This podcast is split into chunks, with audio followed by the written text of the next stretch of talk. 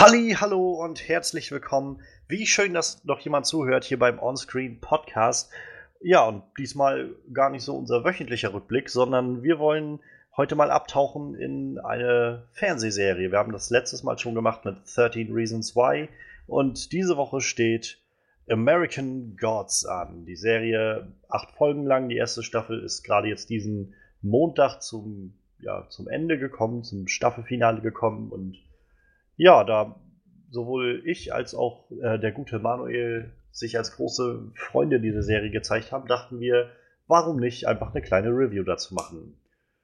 Und insofern, äh, hallo Manuel.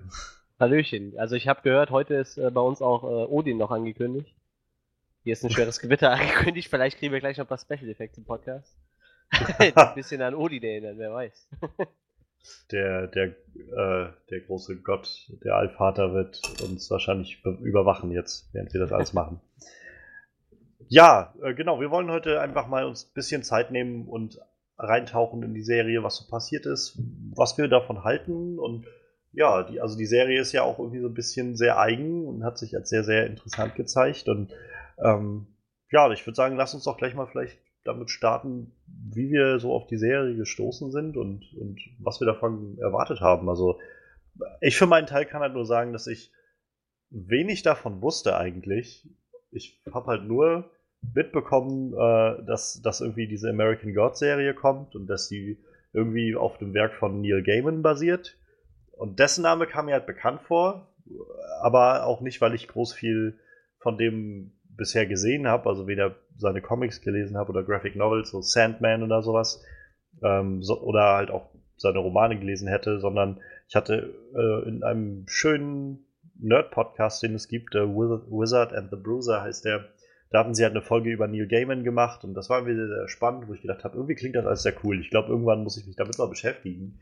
Und dann kam halt diese American Gods Serie, die ersten Trailer, glaube ich. Ich glaube, einen Trailer hatte ich dafür gesehen gehabt. Dann dachte ich so, das, irgendwie sieht das interessant aus. Ich guck mal, ich meine, Ian McShane ist dabei, das kann schon mal nicht schlecht sein.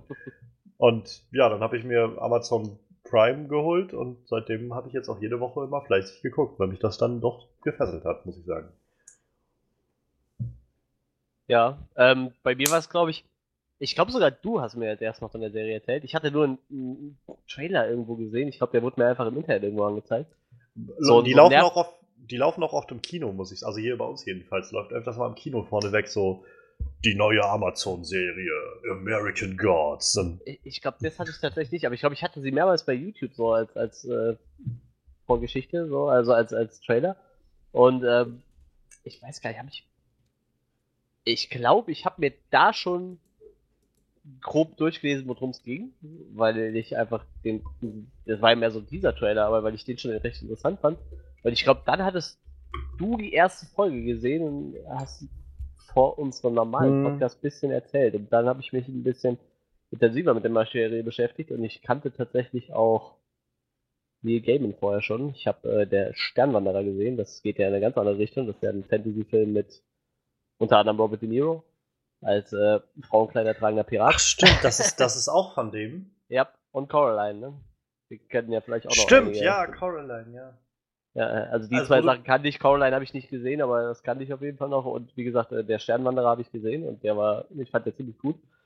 Ich glaube, der kam allgemein nicht so gut an, aber ich finde den echt ziemlich ich, gut. Ich glaube, der Film an sich kam, nachdem was ich immer so mitbekomme, der Film an sich kam halt bei den Leuten, die ihn gesehen haben, gut an. Also es ist, glaube ich, immer so ein bisschen so ein, ja, so ein vergessener halt kleiner Schatz, so, aber genau, genau, einfach ja, so das haben halt so wenig Leute weil, gesehen. Ne? Genau, als keiner kannte. Ja, und deshalb, also. Da spielt doch äh, Charlie Cox mit, ne?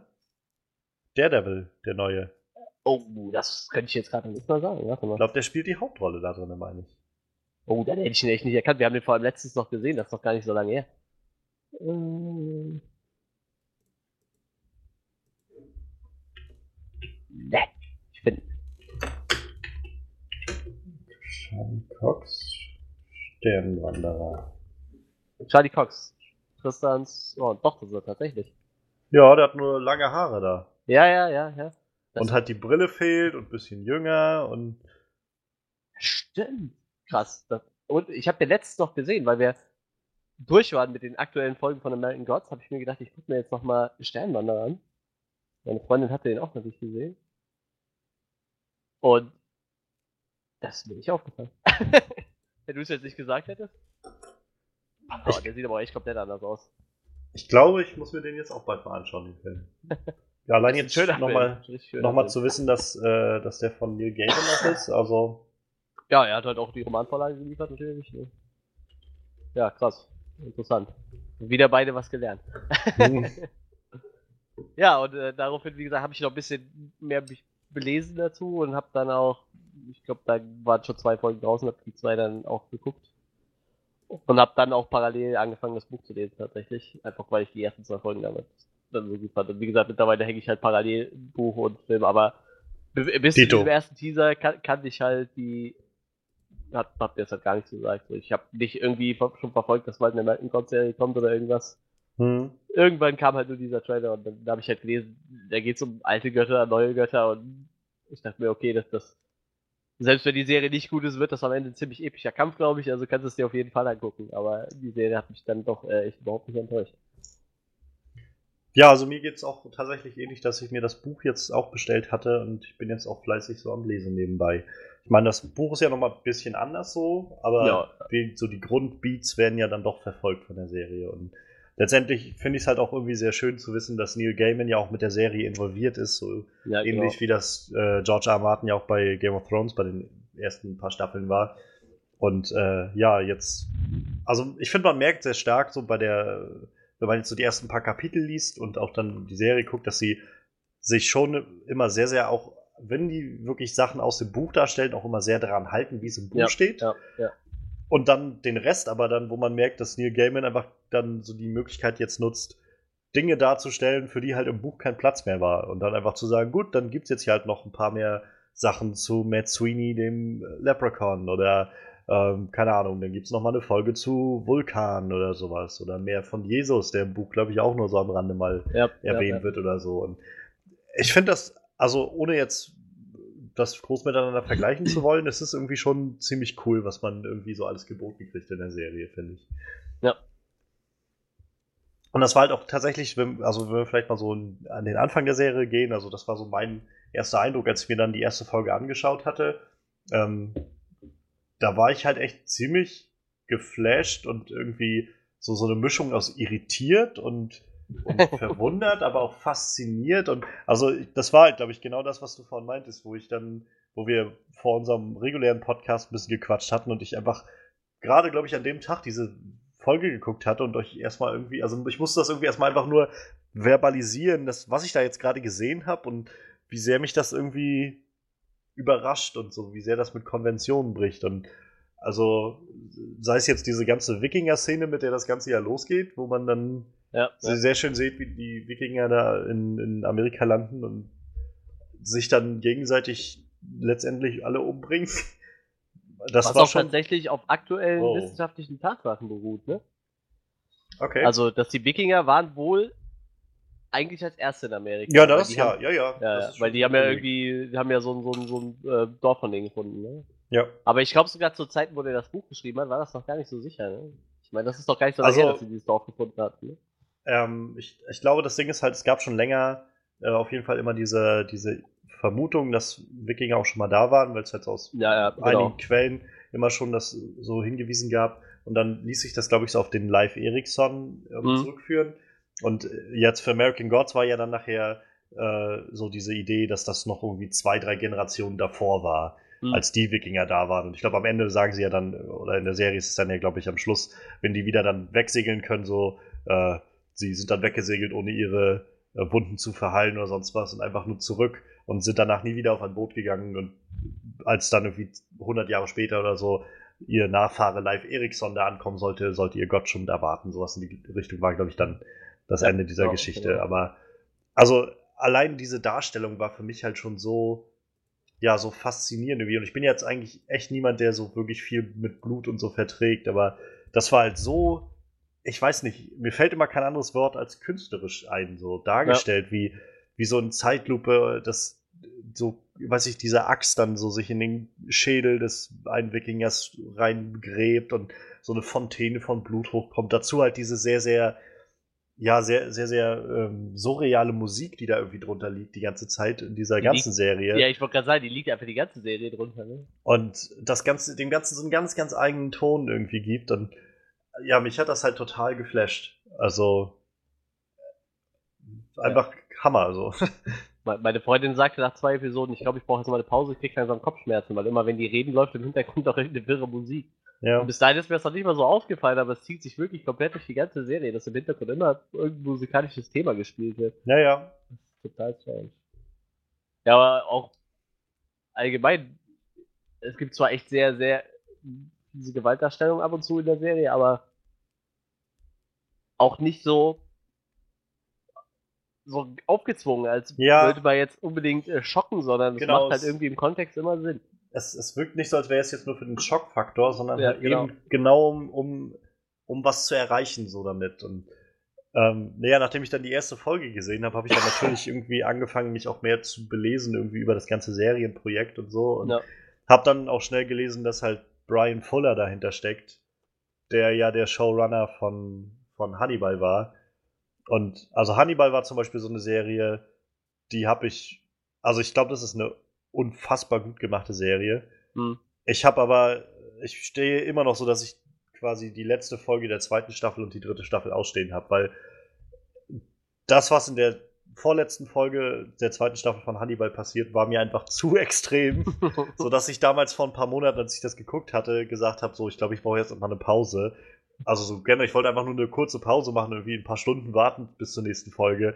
Und irgendwie habe ich seitdem nicht mehr das äh, auf mich genommen irgendwie und das weitergeguckt. Also das war, das war zum Beispiel auch so eine Serie Hannibal, wo ich nicht viele Folgen am Stück gucken konnte, wo ich immer so ein, zwei Folgen gucken konnte und dann generell erstmal so, okay, ich muss jetzt mal was anderes gucken, weil es ist unglaublich gut, aber es ist auch irgendwie echt verstörend. So.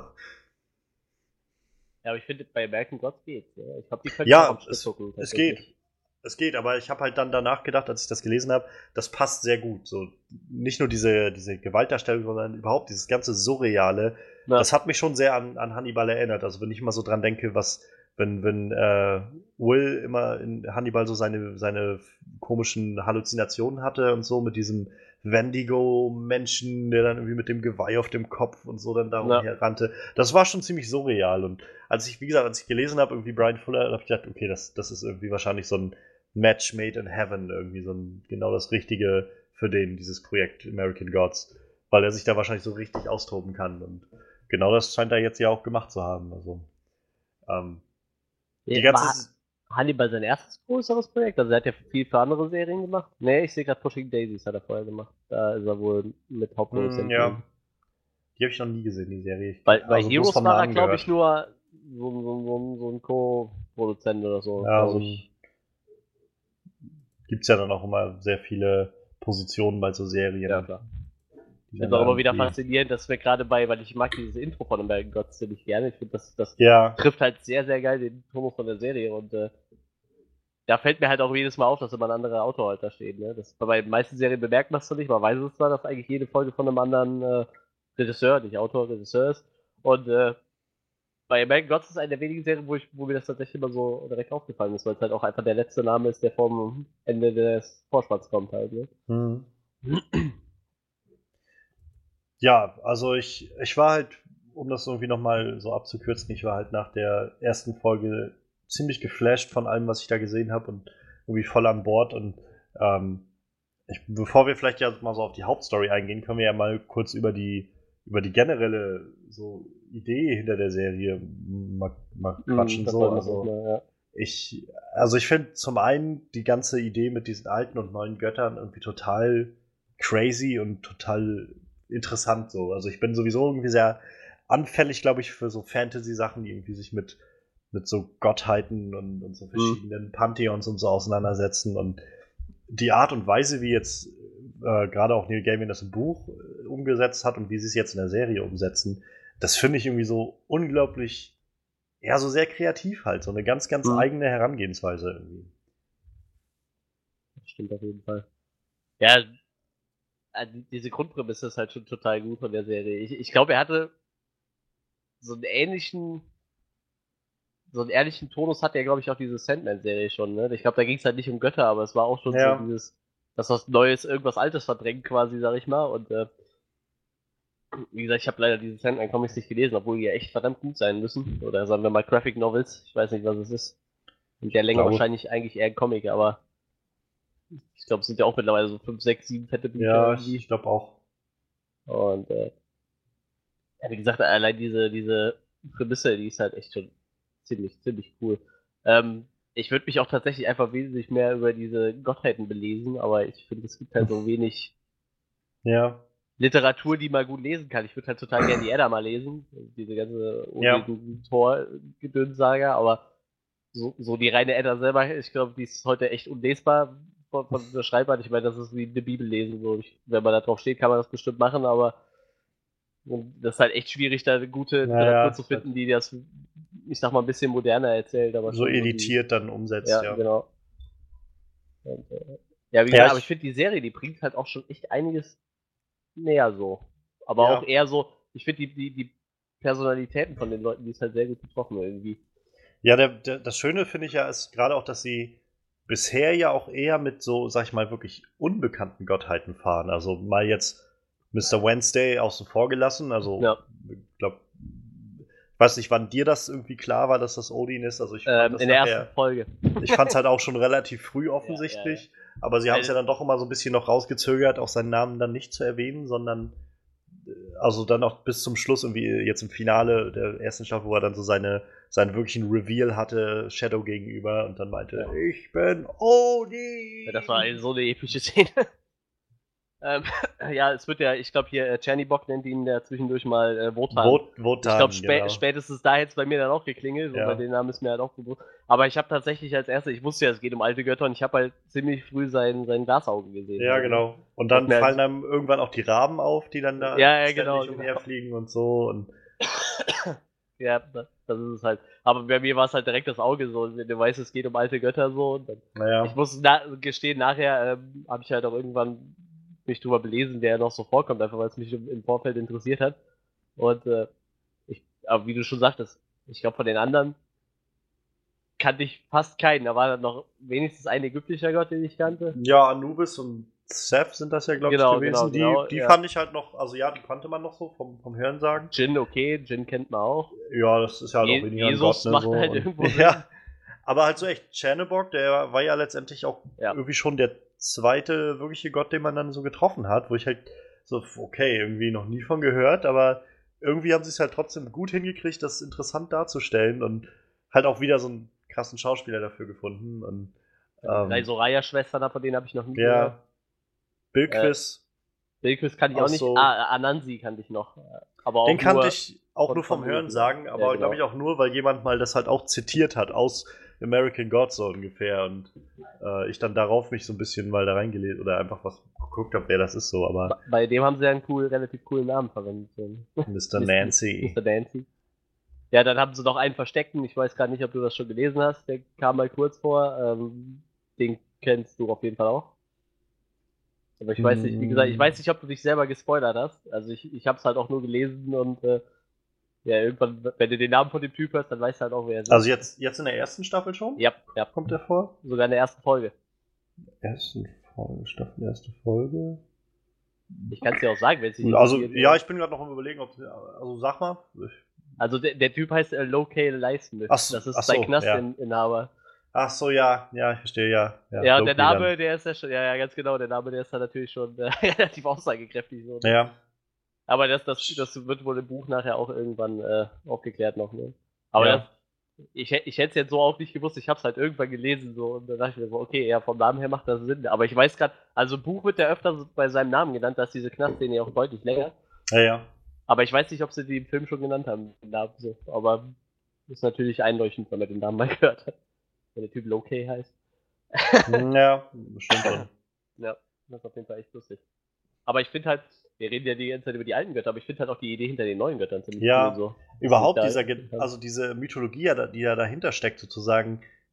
äh, Götter sind halt Dinge, also die halt auch irgendwo auf Menschen angewiesen sind und darüber ihre Kraft beziehen, dadurch, dass sie halt, äh, ja, genau, und dadurch, dass Menschen halt auch andere Dinge anbeten, ändert sich das eben auch. Und Ja. auch da, ja, wie du schon meinst, die neuen Götter, diese Idee dahinter zu sagen, naja, wir sind so abhängig irgendwie von Technik und, und den überhaupt so Medien, allem Scheiß, was Fernsehen und, und alles angeht, irgendwie, dass, dass das auch irgendwie so eine Verkörperung heutzutage erfährt in, in so einer ja. Gottform. Das ist irgendwie wieder so was unglaublich Kreatives, auf so eine Idee mal zu kommen. Also halt ja, Respekt. Das stimmt. das stimmt. Und dann haben sie halt wie auch, auch da wieder unglaublich gute Schauspieler dafür gefunden. Also, ich meine, Gillian Anderson ist sowieso, finde ich, eine so wundervolle Schauspielerin. Sei es jetzt von äh, Akte X oder sei es jetzt ja, halt ja, auch ja. Hannibal oder sonst was. Und dann, wo ich so richtig mich gefreut habe, war halt, als Mr. World das erste Mal aufgetaucht ist und das dann halt Crispin Glover war. Ich habe gedacht habe, wow, das ist Marty McFlys Vater.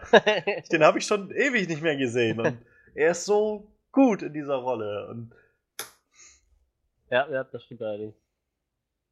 Ja, der macht, der, der macht auch, ich finde von den Göttern den besten Job. Den einzigen, der mir so nicht gefallen hat, war diese, der, der, der, der die Technik quasi. Äh, Technical Boy. Ja, ja, der, der, den fand ich irgendwie komisch. Aber den, den fand ich auch im Buch Arsch, schon ne? suspekt. Ja, der war halt im Buch schon irgendwie so ein komischer Charakter, ich weiß nicht. Ich meine, die anderen, die wirken halt auch ein bisschen, auch wenn sie sich als die neuen Gottheiten sehen, nicht so abgehoben halt, ne? Dieser ja. kleine, nervige Junge halt irgendwie. Ja, ja. Aber er ist ja auch quasi der jüngste Gott von allen, ne? Muss man ja auch immer dabei sagen.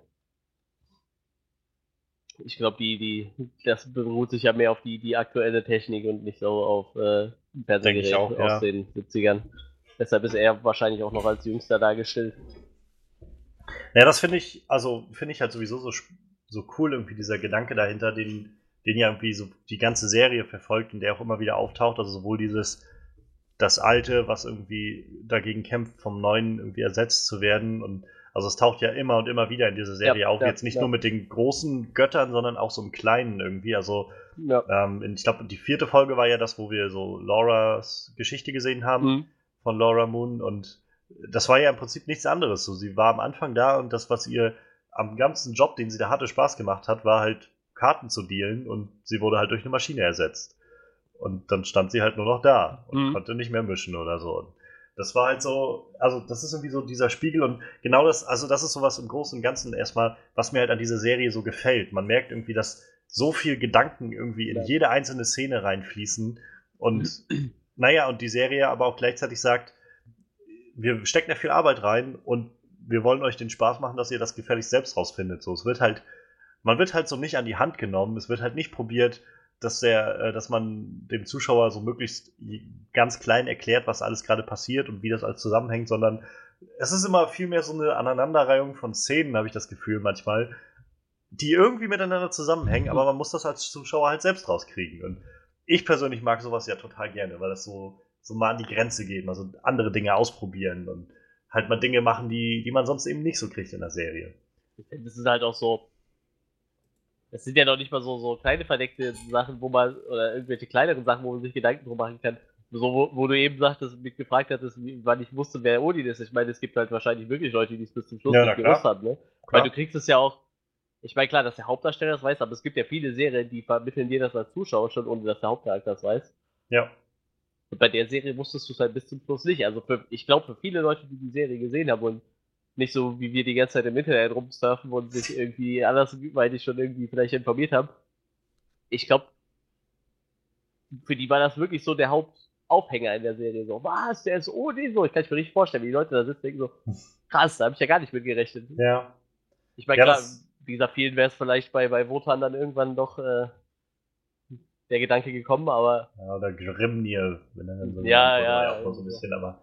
Ja, aber ja klar, also ich meine, wenn man jetzt nicht so mega damit in, äh, in Kontakt ist, dann, dann wird man das vielleicht nicht so mitbekommen. Und also Brian Fuller meinte ja auch irgendwie, ging es gerade in der Staffel ja darum, dass man so den Weg von Shadow irgendwie mit, mit voll nachvollzieht. So. Und deshalb ist man ja auch irgendwie so im Dunkeln gehalten die ganze Zeit, weil, naja, weil er ja, also so wie er halt auch irgendwie, er hat halt keinen Plan, was gerade passiert. Es ist irgendwie alles total verwirrend für ihn, total surreal und äh, also so oft, wie er sich auch in der Serie fragt, ob er jetzt gerade einfach irgendwie nur total drauf ist oder einfach verrückt geworden ist oder ob das wirklich alles stimmt. So, das ich wieder, also ich finde, da hat die Serie es halt geschafft, in der Art und Weise, wie sie selbst inszeniert ist, dann das nochmal weiter zu fördern, dieses Gefühl. Und ähm, keine Ahnung, also ich, ich finde zum Beispiel unglaublich cool, dass so viele Folgen, also ich glaube nicht jede, aber so die Hälfte der Folgen also ging ja immer mit diesem Coming to America oder sowas mhm. los, wo man ja, erstmal gesehen hat, wie irgendeine Gottheit nach Amerika gekommen ist, was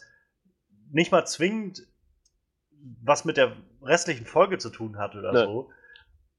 Aber selbst da kann man wieder anfangen, irgendwie zu spekulieren, wie das zusammenhängt und welche, welche Zusammenhänge man da ziehen kann und ob die Geschichte ja. davon irgendwie wieder mit was anderem zusammenhängt und so.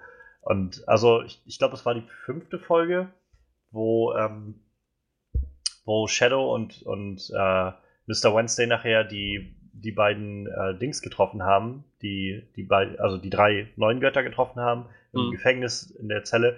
Diese ganze Folge ging ja los mit diesem, mit diesem kleinen, ja, es war so wie mit so, mit so Knetfiguren irgendwie gemacht am Anfang. Ja. Ähm, mit dieser alten äh, Eis, also aus, aus Eiszeit irgendwie Gottheiten, so Völkern und dann dieser Gottheit, die dann vergessen wurde und so. Das ist ja schon irgendwie ein ziemlich, ziemlich markantes Ding irgendwie für, für diese Thematik, die irgendwie sich auch in der ganzen Folge dann nachher widerspiegelt, weil genau darum geht es ja nachher, wenn, wenn Mr. World dann anfängt mit Mr. Wednesday zu verhandeln und ihm anbietet, irgendwie sich den neuen Göttern anzuschließen, damit er eben nicht vergessen wird, aber dafür dann halt ein Teil dieser großen Maschine wird und so. Und also wieder, wie gesagt, ich finde diese Serie regt mich auch einfach immer so dazu an zu sagen, nee, ganz ehrlich, ich, mir reicht es jetzt gerade nicht einfach nur eine Stunde das geguckt zu haben, sondern ich will jetzt auch noch eine Stunde mich einfach so gedanklich damit beschäftigen, was da eigentlich gerade passiert ist und wie das irgendwie zusammenhängt und irgendwie noch möglichst viel dazu lesen irgendwie. Und also sowas ja, mag ich ja total gerne. Ich, ich bin auch immer die ganze Zeit irgendwie, also bei mir ist dann eher so, ich, ich habe dann meistens irgendwelche geschichtsrelevanten Fragen oder so und muss dann immer irgendwie noch mich über Gottheiten belesen oder, ja. Äh, oder irgendwas anderes halt. Ne? Wie gesagt, du hörst das erste Mal irgendeinen Namen von der Gottheit so, dann sitze ich meistens nach der Folge immer noch da und, und lese halt erstmal so Artikel zu dem oder alles, was man über die Gottheit finden kann, einfach. Weil du, ich weiß nicht, wenn ich so einen Channy-Bock sehe, ich habe halt keine Ahnung, wer das überhaupt ist. Und ja, ja. er spielt halt in unserer Kultur nicht wirklich eine Rolle so. Und äh, deshalb wird er wahrscheinlich auch vergessen. Also nach, nach dem, was ich halt gelesen habe, gibt es ja von dem auch irgendwie nur eine Erwähnung irgendwo in irgendeinem, ja, ja. Äh, also in einer Quelle, die überliefert ist von einem äh, christlichen Missionär, nah, der da irgendwo in Osteuropa unterwegs war und halt irgendwo so in einem Satz was schreibt von wegen, ja, und sie haben halt irgendwie ihrem schwarzen Gott Cherneborg gehuldigt oder sowas. Und das war's so. Und mehr gibt's irgendwie nicht. Und der Rest ist also Theorie und, und könnte sein. Und auch da wieder Respekt an Neil Gaiman, was der sich irgendwie dann bestimmte ja. für Arbeit im, im Vorfeld gemacht hat, das alles zu recherchieren und so gleich was. Ähm, ich, ah, nett. Ich sehe gerade, äh, ich war gerade noch auf der Wikipedia-Seite von dem Gott. Äh, hier steht gerade äh, in Pacific Rim, there's a Russian mech called uh, Cherno Alpha, named after Chernobyl. Ja. Schön. ja, aber wie gesagt, äh, also ich, ich finde, die sind halt auch, also der hat sich nicht nur einfach irgendwelche Götter auserwählt, die kaum einer kennt, sondern das macht halt irgendwie auch alles Sinn. Also ja. die Leute, die er da gewählt hat, halt. Ne? Es ist halt so richtig gut passend für diese, für diese große ganze Geschichte so. Und, und man, also diese, diese generelle Prämisse schon, dass Amerika so dieses Land ist von so vielen Kulturen, die da alle aufeinander geprallt sind und irgendwie alle koexistiert haben, aber dann auch irgendwie sich ineinander über äh, vermischt haben oder auch teilweise untergegangen sind und so. Das ist schon irgendwie echt eine, eine sehr spannende Herangehensweise und irgendwie auch gerade heutzutage finde ich unglaublich aktuell. Ähm, in der Zeit, wo irgendwie diskutiert, also wo, wo, naja, gewählte Politiker in Amerika darüber diskutieren, einfach Mauern zu bauen um, um ihr Land, damit irgendwie niemand mehr reinkommt. Mhm. Ähm, ist es irgendwie sehr, sehr, sehr, sehr cool. Und dann halt dieser Gedanke, dass deren Gottheiten irgendwie alle da gelandet sind und vor allem so, so unfassbar unterschiedliche. Also ja, klar wie es jetzt halt in der ersten Folge losgeht mit Odin, ist schon irgendwie cool. Und dann die zweite Folge, ich finde, die zweite Folge hat irgendwie den besten Start von allen. Dieser ganze Auftritt von, äh, von Anansi, da ja, in, in, diesem ja. Sklavenschiff. Die Szene habe ich mir bestimmt schon drei oder vier Mal angeguckt. Einfach nur diese Szene, weil ich das so, so unglaublich gut gespielt finde. Diese sagen, Dialoge halt sind so geil. Dialog in diesem, in, sein, sein Monolog, wenn er da anfängt, wie soll ich mal die Geschichte der, der, der Afroamerikaner zu erzählen, bevor natürlich die Sklaven überhaupt wissen können, was da passiert. So. Ich meine, als Gott hast du wahrscheinlich die Fähigkeit, auch die Zukunft zu sehen und die Vergangenheit und alles, was so kommt und überhaupt. Und, und er erzählt ihnen einfach, was, was, was so passieren wird, wenn sie jetzt in Amerika landen und macht denen im Endeffekt alles kaputt oder schön einfach nur der Rasse nehmen. Das ist echt eine super, super, super geile Szene.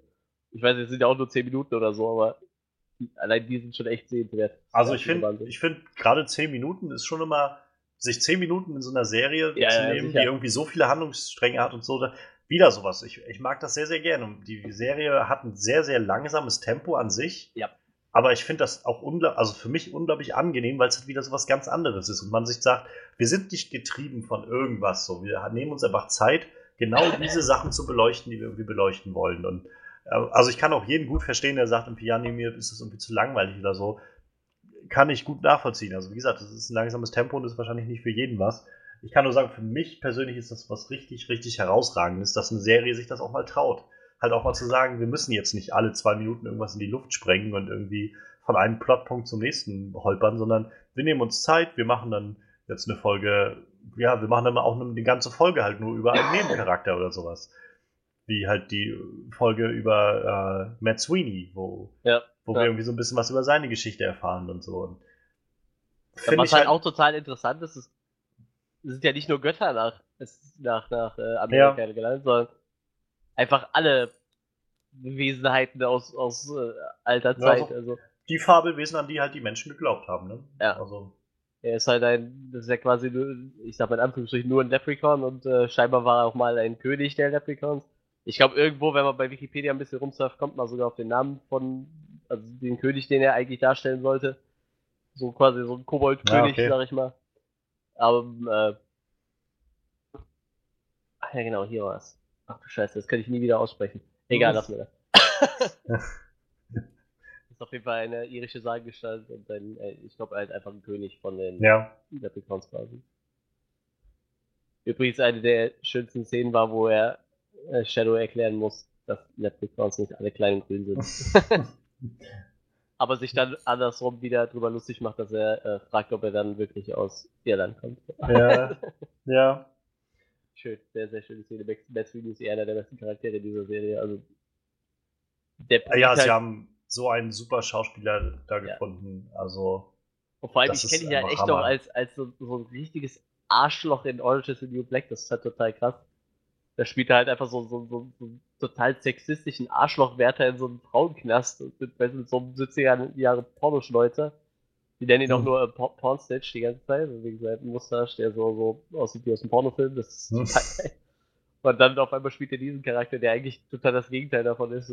Also er ist ja immer, er ist auch ein Arschloch, aber irgendwie so schon alles irgendwie- schon sehr komplex auf jeden Fall, der Ja, Charakter. ja, ja. So, und gerade nachher in seiner eigenen Folge, das ist ja dann die vorletzte der Staffel, merkt man das nochmal so richtig, finde ich. Also, Ja. was, was er irgendwie mit sich rumträgt und wie, naja, wie, dass er halt nicht, eigentlich nicht nur der Typ ist, der einfach nur losläuft und um sich schlägt und so, sondern dass er halt eigentlich mit dieser ganzen Hintergrundgeschichte irgendwie, was er da mitgemacht hat, der ganze Weg nach Amerika, ähm, der ja auch für ihn auch nicht einfach war, sich dazu zu entscheiden, irgendwie mitzugehen, sozusagen, mit, mit seinen Gläubigern da. Und also wieder, die, diese Serie, also wenn ich vielleicht mal so kurz für mich zusammenfasse, was die Serie halt für mich besonders stark macht, ist halt ähm, das Writing. Also ich finde, die, die Dialoge sind halt echt meistens der Hammer. So. Also irgendwie immer clever und auch mal witzig irgendwie so mit reingestreut und so.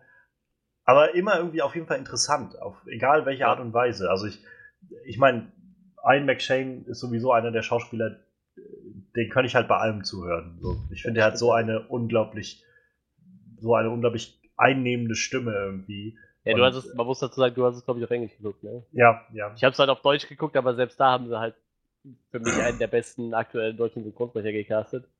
Die nehmen halt diesen äh, Klaus der Klepsch, der halt auch Dr. Ja. House zum Beispiel synchronisiert. Der, der ist. Ja gut, Ja. Er, er spricht ihn ja auch, glaube ich, in allen Filmen und ich finde, er ist echt einer der besten Synchronsprecher, die wir Ja. Haben und der bringt halt auch echt super rüber in der Serie. Allein schon, wie gesagt, diesen finalen Monolog, den er da kurz hält, oder wie er sich halt, äh, ist ja gar kein Monolog, aber wenn er mit Shadow spricht und sich quasi Ja. vorstellt, das ist einfach so episch synchronisiert, das ist der absolute Wahnsinn. Ja, und ansonsten, also ich, die Schauspieler sind halt, finde ich, durch die Bank weg irgendwie super. Also wieder ein McShane, na klar, so, aber auch der, ähm, wie, wie du gerade schon sagst, der Pablo Schreiber als, äh, oder Schreiber als, als Matt mhm. Sweeney ist halt einfach Hammer. Ähm, Crispin Glover finde ich super als Mr. World, diese Szene in dem Knast, die er da hat mit, ja. mit Mr. Wednesday und so, wo er dann anfängt zu erzählen und so ein bisschen auch in Rage gerät und dann irgendwie halt anfängt zu erklären, irgendwie, also im Englischen sagt er dann halt irgendwie sowas wie, wie, ähm, ah, wie war das irgendwie mit seinem They're, uh, of course they have a choice. They are buying crunchy or medium, but in the end, they are buying Salsa. Und irgendwie, also der bringt das so crazy und, und so markerschütternd irgendwie rüber und gleichzeitig so wieder, dass man als Zuschauer nicht serviert bekommt, was er meint, aber sich eigentlich schon wieder denken kann, was halt, um was es geht. So dieses, was ja dann auch, naja, was, was Mr. Wednesday ihm dann ja auch entgegenhält, so irgendwie, ihr kümmert euch nur, nur darum, dass dass die Menschen irgendwie beschäftigt sind, so dass sie halt ihre Zeit verplempern. Wir haben ja. den Menschen damals Sinn gegeben, so und naja, und ja, für die neuen Götter, die ja scheinbar alle zusammenarbeiten, ist es halt nichts anderes als so ein Franchise und Individualität geht dann halt verloren. Und finde ich halt wieder unglaublich gut und ähm, ich muss auch sagen, ich mag auch Ricky Whittle als Shadow Moon sehr gerne. Also ich habe halt im, jetzt online recht viel mal gelesen von so, also generell die Meinungen waren sehr gut zu der Serie von den Leuten, die es halt wirklich geguckt haben. Also gibt natürlich auch wieder so Leute, die halt damit nicht viel anfangen können, was ich auch verstehen kann, aber der Großteil fand die wirklich gut. Und nur häufig kam so, ja, der, der Hauptcharakter war manchmal ein bisschen sehr langweilig oder so, oder ein bisschen sehr äh, eintönig so. Hatte ich für mich zum Beispiel gar nicht so sehr das nee, Gefühl. Ja, also ich habe halt klar, er war halt irgendwie sehr verwirrt irgendwie häufig, aber das kann ich halt auch super nachvollziehen. Ja, also, eben, halt, ja eigentlich, ne? Für mich war das halt immer so ein bisschen so dieser, dieser Spiegel für den Zuschauer auch. Und äh, das hat halt super funktioniert. So, dann, wie schon gesagt, Gillian Anderson, super irgendwie als Media. Ja, ja, auf jeden Fall. Und wo ich richtig, richtig Spaß hatte bei dem Charakter, der war jetzt nicht so oft dabei, aber er war neben Orlando Jones, also Mr. Nancy, wie gesagt, dieser, ja, dieser ja, Monolog ja, von ihm und dann auch in der letzten Folge jetzt im Staffelfinale am Anfang, die, die Geschichte erzählt, von Bill Quiz erzählt, auch super. Aber vor allem Peter Stromare war wieder so herrlich als der Chernobog. also die Art und Weise, generell, also ich, der hat ja irgendwie dieses Typecasting weg, dass der immer als dieser russische, osteuropäische Typ irgendwie gecastet wird aber auch die Art und Weise, wie er dann, gerade auch im Englischen war das irgendwie so schön, er hatte dann so diesen, dieses gebrochene Englisch die ganze Zeit und dann, uh, und dann so diese Art und Weise, wie er immer so sagt, irgendwie, is good, is good, so. Irgendwie. Und dann, uh, when sun is going to rise, I'm gonna bash your brain out with my hammer. Is good? Und dann halt Shadow auch irgendwie, ja, weißt du was, wenn Fernseher reden können und keine Ahnung, und Leute, äh, ja, dann, ja, okay, ist gut. Ist gut. Das ist herrlich. Also ich, wie gesagt, geiles Writing, geiles Schauspiel da drin. Und naja, wie gesagt, was mich so sehr anspricht, ist halt einfach, dass sie sich, dass sie was anderes machen, so dass sie eine, sich eine die Zeit nehmen, um andere Sachen auszuprobieren, dass sie auch an die Grenze gehen. Also es gab so viele Szenen in dieser Serie, in diesen acht Folgen bloß, die ich so noch nicht irgendwo gesehen habe und wo ich gedacht habe, okay, die werden wahrscheinlich so einige äh, Protestschreiben bekommen haben von, von Leuten, die das gesehen haben und gedacht haben, sowas kann man doch nicht im Fernsehen zeigen. ja, ich, ich, bin mir auch nicht sicher, ob, ob, ob, das so, ob so alle Leute dem gewachsen sind, was sie da geboten kriegen, so, aber ich hatte auf jeden Fall echt meinen Spaß. Auch bei den echt stellenweise sehr durchgeknallten Szenen. Weißt du, was ich viel lustiger finde, wo du, wo du sagst, du magst den Hauptcharakter so, das Lustige ist, es wird ja relativ wenig im Buch beschrieben, wie er aussieht oder so. Ja. Also, ich sag mal, mir war schon relativ deutlich, dass er eigentlich kein Afroamerikaner ist, weil irgendwann fragen die in dem Buch halt so, ja, fragt ihn halt einen Wärter, ja, kann es sein, dass du, dass du äh, schwarzes Blut in dir hast oder so, ja, ja, dabei, weiß ja. ich nicht, kann sein. So. Ist aber die einzige, der einzige Verweis, der irgendwie sich so schließen ja, lässt. Ja, nachher kommt halt noch einer, das fand ich viel schlimmer, weil du hast dir dann irgendwie diesen, äh, den Hauptcharakter jetzt so eingeprägt aus der Serie, weil weil er, er ist halt auch echt gut so und, und, du kriegst ihn ja die ganze Zeit vorgesetzt. Und dann kommt im Buch eine Szene, da steht dann, ja, er, steht vom Spiegel und kämmt sich seine Haare zurück. Und ich so, warte, warte, warte. Nein, der kann sich die Haare nicht zurückkämmen, der hat keine Haare. Das ist diese Szene, wo er sich in diesem Diner so ein bisschen frisch macht und die Zähne putzt und so. Ja. Da steht halt im Buch, er kämmt sich seine Haare zurück und ich denke so, warte, nein, nein, der kann sich die Haare nicht kämmen, der hat gar keine Haare so. da war es dann andersrum irgendwie so, weil, weil, weil ich jetzt diesen Charakter so verinnerlicht habe aus der Serie und du, ja. du assoziierst ja dann automatisch die ganzen, also wenn ich jetzt irgendwie lese, ja, hier Mr. Wednesday macht irgendwas, dann habe ich halt immer einen McShane vor meiner Nase so. Ich meine, das ist wahrscheinlich ganz normal. Und dann kommt da halt so eine Szene, wo du dir denkst, nein, warte, das passt überhaupt nicht. Der kann, der kann sich nicht die Haare zurückkehren. So, so Kleinigkeiten irgendwie, das, das macht er dann irgendwie. Und ich macht das dann immer wahnsinnig so ein bisschen. Ja, also ich meine, ich versuche das immer dann auch so ein bisschen auseinanderzuhalten. Ja, ähm, mir, ist das auch total egal, aber ich fand es halt in dem Moment total lustig für mich. So, ja, ja, ja, Wie gesagt, ich, ich sehe halt jetzt, wenn ich das Buch lese, halt meistens immer die Charaktere, die ich halt jetzt auch aus der Serie kenne. So, das stimmt schon, ja. Ich habe auch, auch so, wenn ich jetzt am Lesen bin und gerade so die Mr. Wednesday Sachen kommen, habe ich doch so innerlich in meinem Kopf, dann liest auch quasi ein McShane das immer vor. Ja, ja, genau. Ich habe dann auch immer die Stimme direkt im Kopf. Ich meine, das ist äh, vielleicht äh, ist das gut, haben wir eine gute Fantasie oder so, können Sie das dann sehr gut vorstellen. Eine sehr bildliche und ne, das wäre dann noch nicht mal bildlich. Wie nennt man sowas, wenn man auch schon die Stimmen sich verinnerlicht hat? So. So, der hat aber auch einfach so eine markante Stimme, so wie Morgan Freeman auch so. Ja, ganz, stimmt. ganz eingängig irgendwie. Ja, wie gesagt, ich, ich kenne halt nur die deutsche Version, aber auch da den der Sprecher, wie gesagt, für mich einer mhm. der besten, die wir aktuell haben. So. Allgemein muss ich sagen, wir sind in Deutschland echt mit guten Synchronsprechern gesegnet.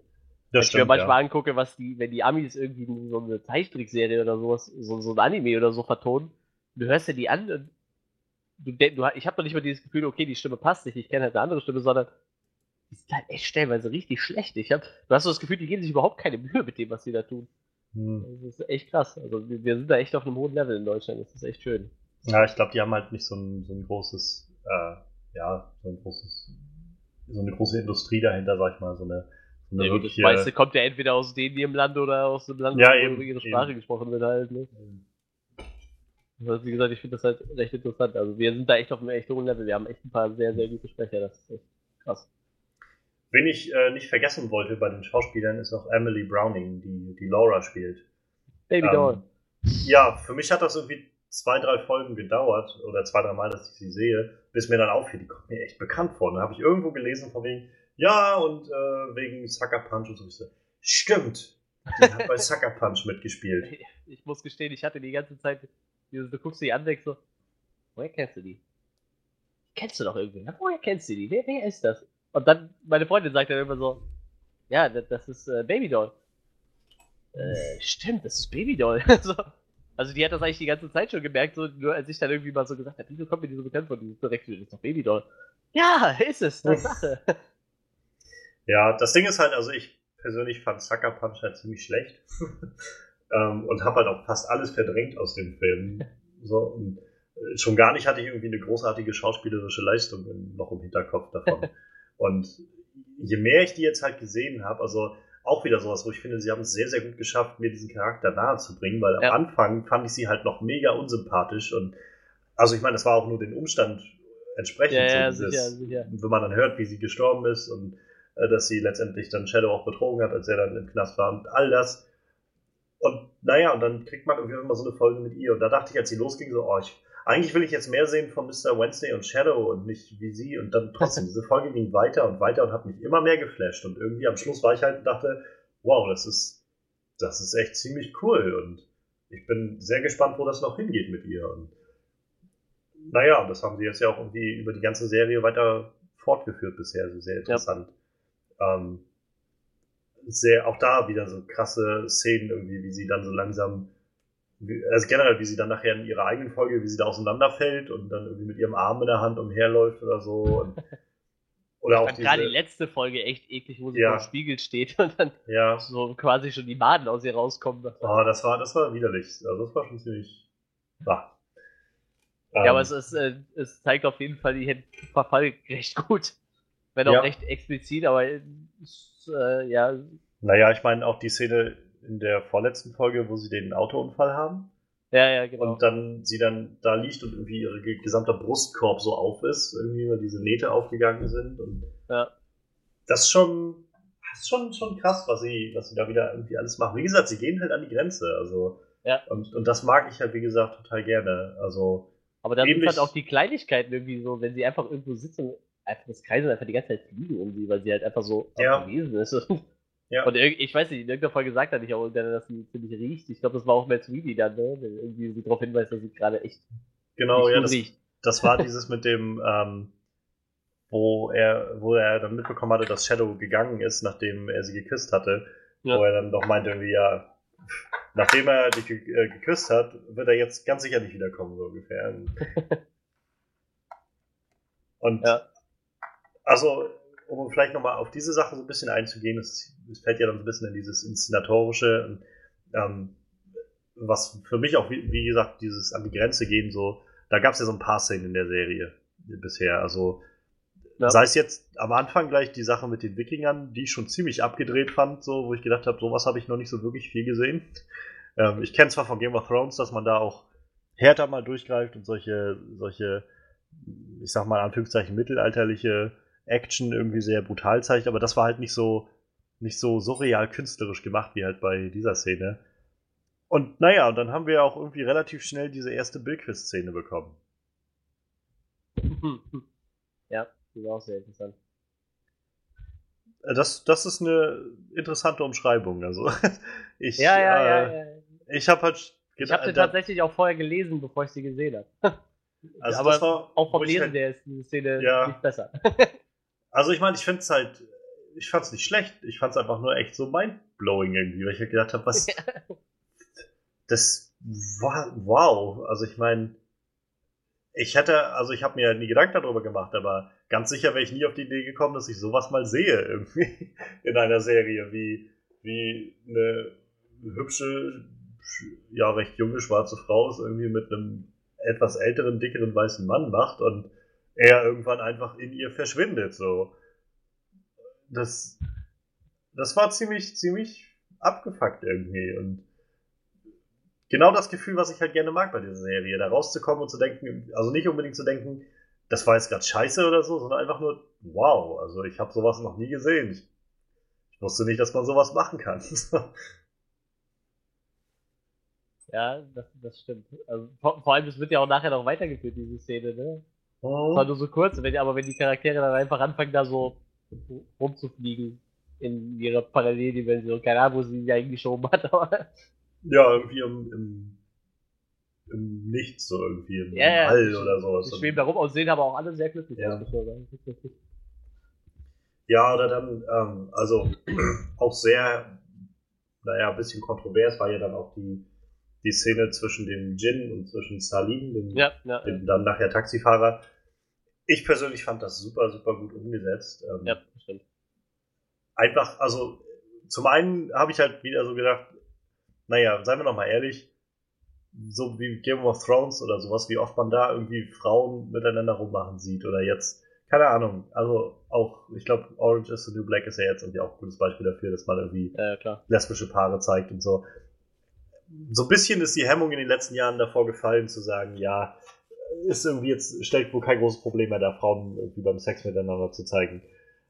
Was Männer angeht, allerdings nimmt man immer noch so sehr, sehr krass äh, Abstand davon bisher. Und da fand ich es halt ein sehr, sehr mutiger Schritt, auch zu sagen, nee, wisst ihr was, wir stellen das jetzt alles so dar, wie wir das uns gedacht haben und wie das auch wirklich da ist und cutten dann nichts aus und äh, so ein bisschen Gleichberechtigung dann auch. Und also das fand ich zum einen gut und zum anderen hat diese Szene, finde ich, auch sehr viel Effekt erzeugt. Also für mich kam halt auch sehr, sehr viel dabei rüber, dass halt gerade echt zwei so ein bisschen verlorene Seelen sich da auch gefunden haben. Ja, klar. Einfach so, so wenigstens eine Nacht irgendwie geteilt haben, in der sie, naja, in der sie irgendwie was, was miteinander verbunden hat und sie nicht ganz alleine waren. Und weil letztendlich hat der Jin Salim ja dann doch auch einen Wunsch erfüllt. Also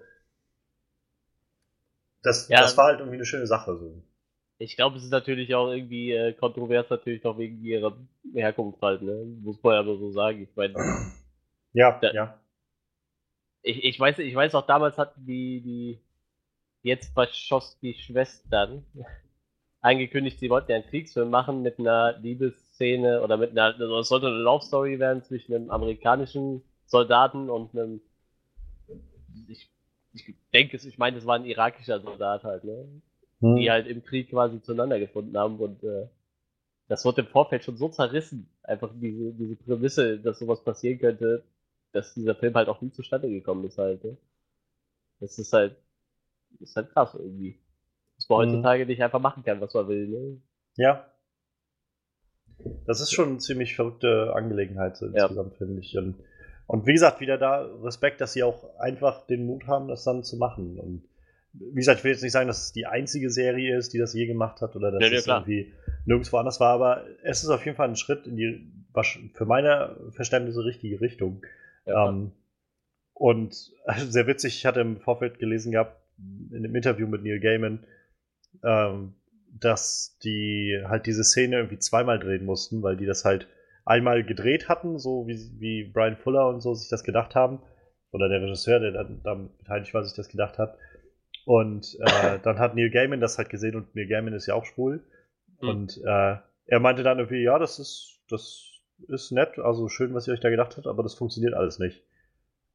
Und dann was wie, naja, also so wie er da gerade hinter ihm kniet oder sowas, würde er niemals irgendwie in ihn eindringen können. So, das würde nie passen. Also, tut mir leid, ihr müsst das wahrscheinlich nochmal machen. So, und dann haben sie gesagt, gut, wir nehmen dann ein paar Tipps und dann drehen wir das Ganze nochmal, damit es realistischer ist. da war da sogar gesagt, die Gaming ist schwul. Nee, das ist mit einer Frau zusammen tatsächlich. Ja? ja. War so, als ob. Vielleicht war es ja Brian Fuller. vielleicht vielleicht war es auch irgendein Brian Fuller. Aber irgendjemand war. war der, mir fiel nämlich gerade ein, dass wir irgendwann äh, ein Musikvideo von seiner Frau gesehen haben und meine Freundin hat meinte, das Ach so. Frau von The Gaming. So, ah, okay. Dann hab ich, ja, dann war es dann war's vielleicht Brian Fuller oder. Oder vielleicht der andere, der, dahin, der, dahinter steht, aber. Ja, irgendjemand hinter der ja. Serie hatte das auf jeden Fall äh, angemerkt gehabt und fand ich irgendwie eine sehr nette Anekdote. Das so, naja, klar, dann drehen wir halt alles nochmal, damit es irgendwie realistischer ist. Und ja, jemand... es, ist, es ist tatsächlich Brian Fuller. Partner Scott Roberts. Ja, okay, ja, dann war es Brian Dann war es wahrscheinlich er. Ja. ich fand das. Nee, das kann man nicht sagen. Aber wenn jemand Neil Gaiman heißt, das, das wäre jetzt natürlich zu auffällig gewesen. Na egal, Spaß beiseite. Ja, und dann also ich habe es jetzt auch schon öfters mal gesagt, die ganze Anansi-Szene da irgendwie, das war so, das ist halt so aktuell irgendwie, diese ganze Sache, wenn er dann irgendwie sagt, und selbst 100 Jahre nachdem ihr eure Freiheit erreicht, werdet ihr immer noch um Jobs beschissen und irgendwie in der ja, Straße ja. erschossen von Cops und all, das ist halt so aktuell, auch jetzt gerade in der letzten Folge mit Bill Quiz, wo so bis, oder auch Ostara, so diese, und auch irgendwie Laura, also diese ganze große Geschichte um Frauen, die irgendwie, naja, nicht sich selbst leben können, weil sie halt irgendwie in so einer männerdominierten Welt sind und alles das irgendwie hat so unglaublich viel Relevanz heutzutage, was wieder, ja. wieder was für mich ausmacht, wo ich sage, man muss jetzt ja vielleicht nicht irgendwie mit allem übereinstimmen, was sie sagen, aber ich finde es halt schon mal angenehm, dass sie überhaupt eine Diskussion ansprechen oder anregen damit. Ja, und das, also wieder eine Sache, die mir super gefallen hat bei der ganzen Geschichte. Und definitiv, wenn eine Frau fragt, wie die Toilette ist, sollte man nicht mitgehen. Kommt man nicht mehr wieder. Das habe ich in der Serie gelernt. Das ist zweimal passiert, das reicht. Können Sie mir zeigen, wie die Toilette ist? Wo ist denn der Fluggast hin? Der ist weg. ah. Ach ja. Ja, der Humor ist halt auch echt immer sehr angenehm, finde ich. Also so, so ganz ich meine, da bringt ja Matt Sweeney so den meisten. Dieser schöne Moment, wenn er, wenn er bei Laura reinkommt und anfängt, also seine Münze wieder haben will. Ja, ja. Ich finde, das ist so eine witzige Szene, wie er dann halt mit ihr diskutiert und sie ihn dann halt vermöbelt und letztendlich er sie dann in den, äh, in, in die Badewanne schmeißt und dann die Cops kommen. Ja. Und also im Englischen war es halt sehr schön, wie er dann so steht und die Cops, er dann immer so die Hände hoch und so, she's not dead, she's not dead, look, she's not dead. Und dann atmet sie halt nicht mehr und dann, Oh, you fucking dead wife. I'm gonna kill you, you fucking dead wife. So. Ja, das sagt er im Deutschen, sagt er das halt auch die ganze Zeit so immer wieder, ne? Tote Frau. Er sagt immer tote Frau. Komm mit, tote Frau. Los, ja. das ist dein tote Frau. Ja. Aber ja, er, er, ist halt so ein trauriger Charakter, seit er seine Münze verloren hat. So. Ja. Das tut mir voll leid. So. Es hatte so ein bisschen was von Final Destination, als er da das erste Mal realisiert hat, dass seine Münze weg ist, oder? Ja, ja. Wo er da im Auto saß und dann irgendwie sein, sein Fahrer dann äh, irgendwie durch, durch diese Rohre da vor ihm irgendwie aufgespießt wurde und so. Ja. Und jetzt ist einfach nur so nach dem Motto. Oh. Ja, geil, falsche Münze. So. Ich bin mir auch nicht sicher, ich, ich behaupte jetzt mal, er kann wahrscheinlich so nicht sterben. Auch wenn er scheinbar kein Gott ist, aber äh, ja. scheinbar unsterblich, weil der altert ja auch nicht. Also ich rate aber mal einfach nur Schmerzen so und so spürt er scheinbar dann doch. ich, ich rate mal, dass das so ein bisschen ist wie mit keine Ahnung, also äh, Mr. Wednesday konnte ja auch Vulkan irgendwie töten, indem er ihn mit Ja, dem fetten Schwert da irgendwie enthauptet hat. So, ich denke mal schon, dass es da irgendwo ein paar Grenzen gibt.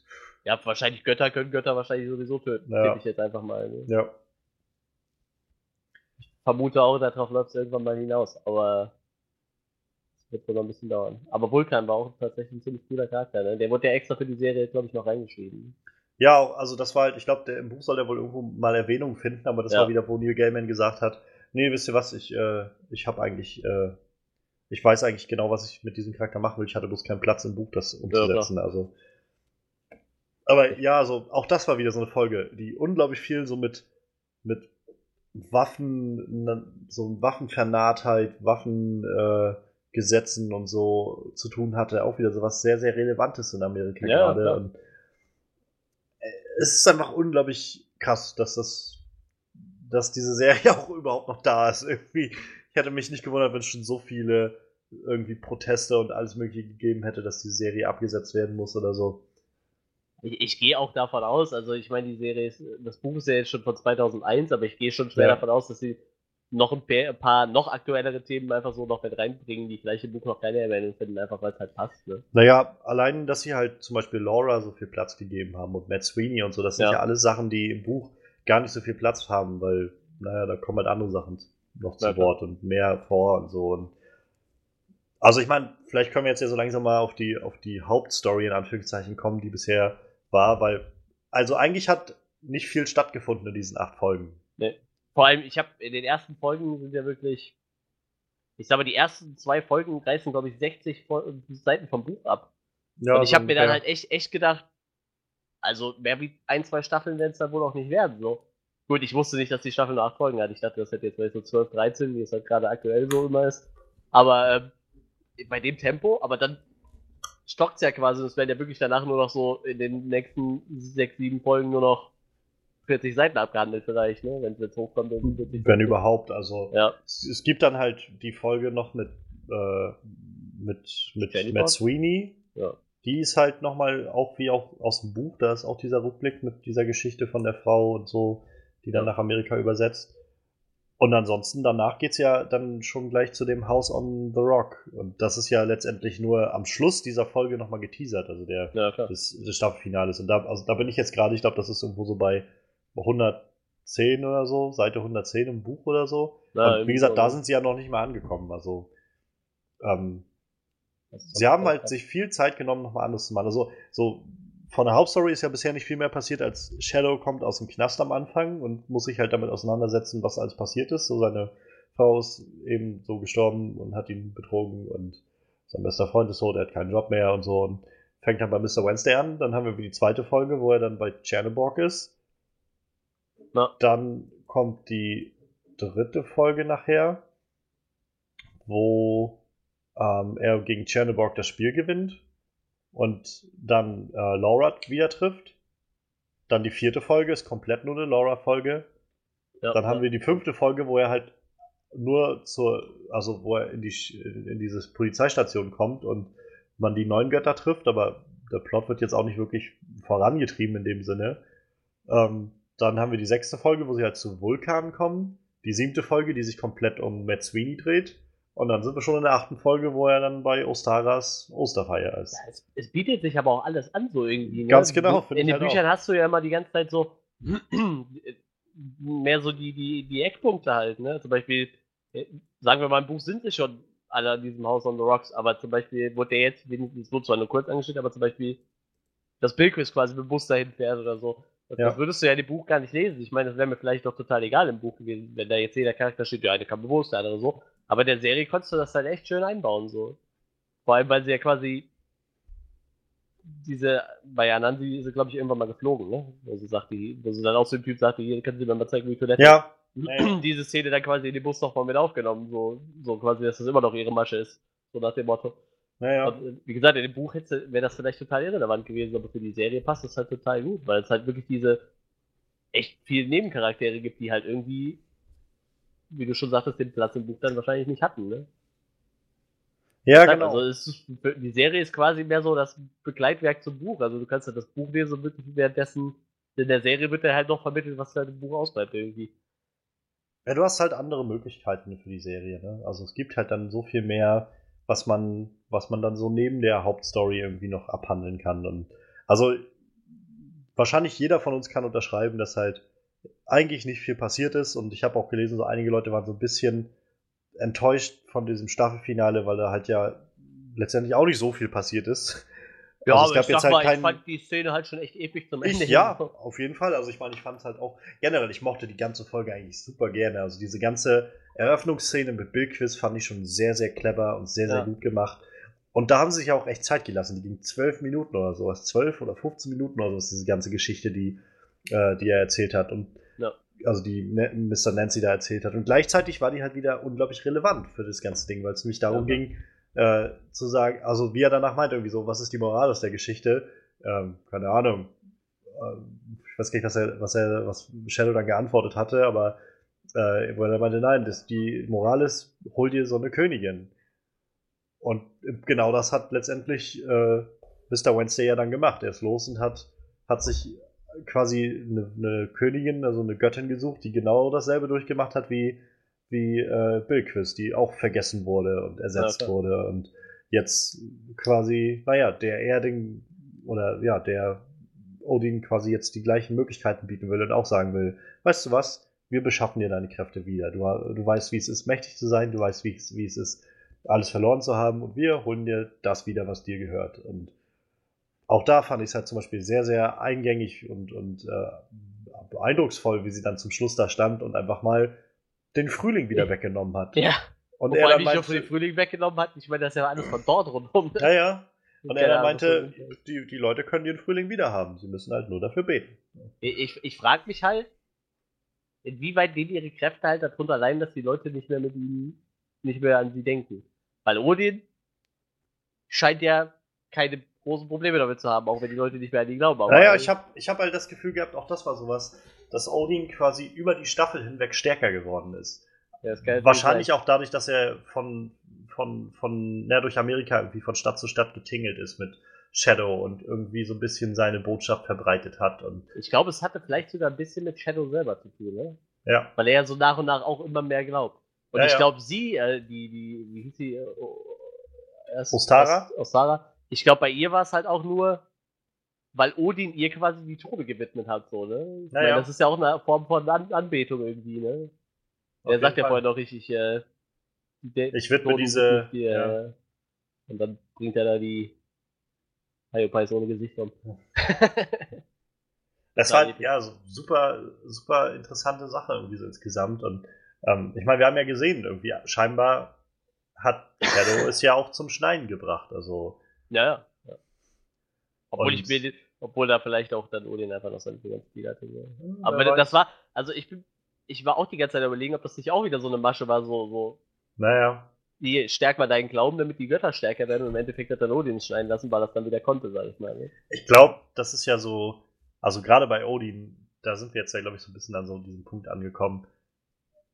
Man weiß ja eigentlich nicht so wirklich, wie man ihn einschätzen soll, oder? Ja, also klar. ich meine, ja, ja, ich meine, ich finde ihn, gerade weil es ein McShane ist, super sympathisch und, äh, und so einnehmend, aber man merkt, also jetzt ja gerade auch in der letzten Folge ist ja rausgekommen, dass er alles im Prinzip orchestriert hat, was da so passiert ist. Dass er dafür gesorgt hat, dass Laura stirbt, dass er dafür gesorgt hat, dass äh, Shadow im Knast landet, einfach nur damit Shadow an diesem einen Punkt dann irgendwann da ist und nichts mehr zu verlieren hat und einfach sagen kann, ja, mein Gott, dann arbeite ich für dich. Was halt ein bisschen auch wieder die Frage aufwirft für mich so, was, was macht Shadow denn so besonders? Was, was steckt denn hinter Shadow noch so? Ähm, wir hatten bisher ja auch immer so ab und an so seine Träume gesehen, wo er dann diesen, ich weiß nicht, ob das Yggdrasil sein soll, dieser weiße Baum, irgendwie, ob das der Weltenbaum mhm. sein soll und dann dieser riesige Büffel mit den brennenden Augen dazu und ja, ja.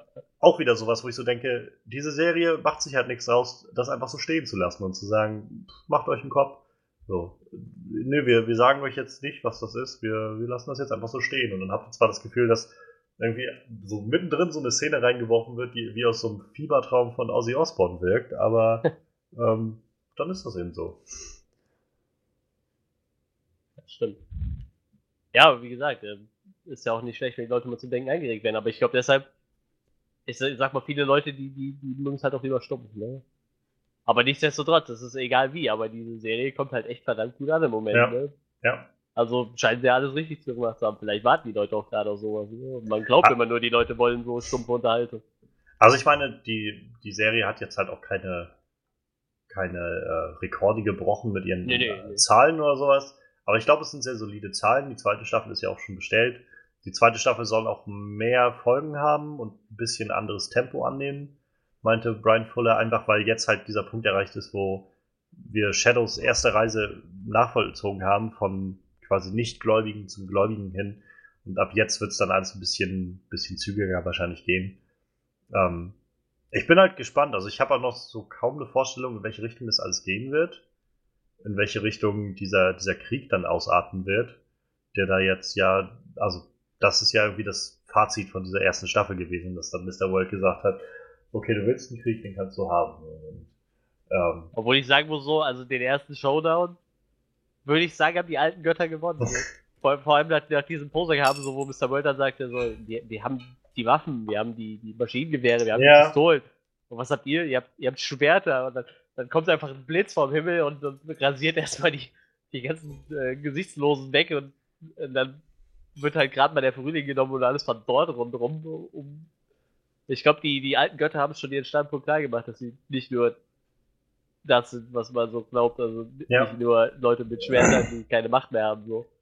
Und ich sag mal, wenn so ein kleiner Glaube, weil ich gehe jetzt davon aus, dass halt Odin keine großen Anhänger hat, außer halt Shadow und vielleicht noch ein paar andere Leute. Und wenn das schon sowas bewirken kann, so, dann würde ich mir als die neuen Götter langsam echt Gedanken machen, glaube ich. Ja. Naja, zumal ja irgendwie auch klar wurde, schon in der ersten Folge der, der Staffel, dass, äh, dass Odin nun mal ein Kriegsgott ist. Also Ja, er ist halt mächtiger geworden, als die Wikinger angefangen haben, sich gegenseitig umzubringen. Ich rate mal, er wird auch ordentlich was nochmal an Kraft zulegen, wenn jetzt der Kampf wirklich beginnt. So, wenn Ja, halt einfach mal ein, ein Krieg wirklich ausbricht. Und ähm, ja, ich bin gespannt, wie Laura das jetzt vielleicht noch beeinflussen wird, weil die jetzt ja dann, naja, also das war jetzt so ein bisschen der, der Schlusspunkt dieser Serie, der, also der, der Staffel, dass Laura dann auf Shadow zugegangen ist und gesagt hat, wir müssen mal reden miteinander. Äh, jetzt Also kommt auf jeden Fall nochmal so ein kleiner Twist. Vielleicht kriegt dann Ja. auch die Beziehung mit Mr. Wednesday erstmal einen Knacks wahrscheinlich, ne? Ja. Könnte ich mir jetzt so vorstellen. Ja, so wieder damit hängt für mich so ein bisschen die Frage zusammen, irgendwie, was, was macht denn Shadow so besonders? Warum muss Shadow das unbedingt Ja, sein, der ihm da hilft und so? Und also, das kriegt diese Serie halt gut hin, mich dann auch irgendwie an der, mich, mich interessiert zu halten und irgendwie Spannung aufzubauen, Fragen aufzuwerfen, so.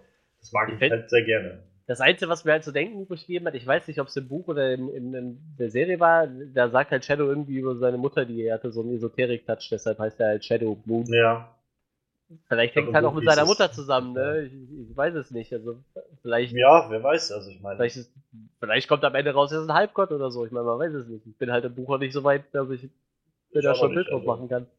Ich meine, ich will es auch noch nicht wissen, sonst könnte ich es einfach nachlesen, aber.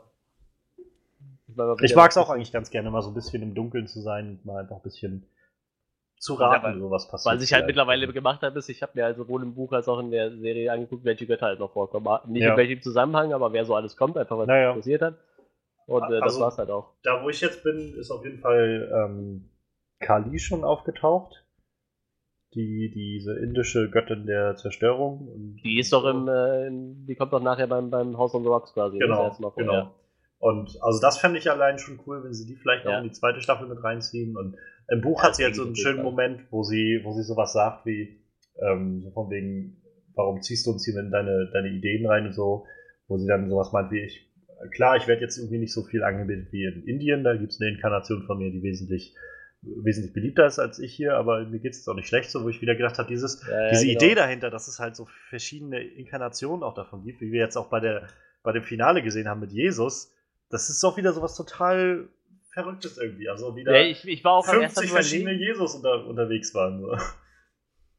Ja, und vermutlich der eine war dann so der Haupt-Jesus, sage ich mal. Naja, der mit dem Heiligenschein, ne? der, der heilig gesprochene Jesus wahrscheinlich. Ne, ich der das Himmel war, aufgefahrene. also der Punkt war ja letztendlich, dass alle von denen Jesus sind. Ja, gut. Das ist halt ein, jeder Jesus da und das ist halt einfach immer nur die Vorstellung, die die Leute halt haben von ihm.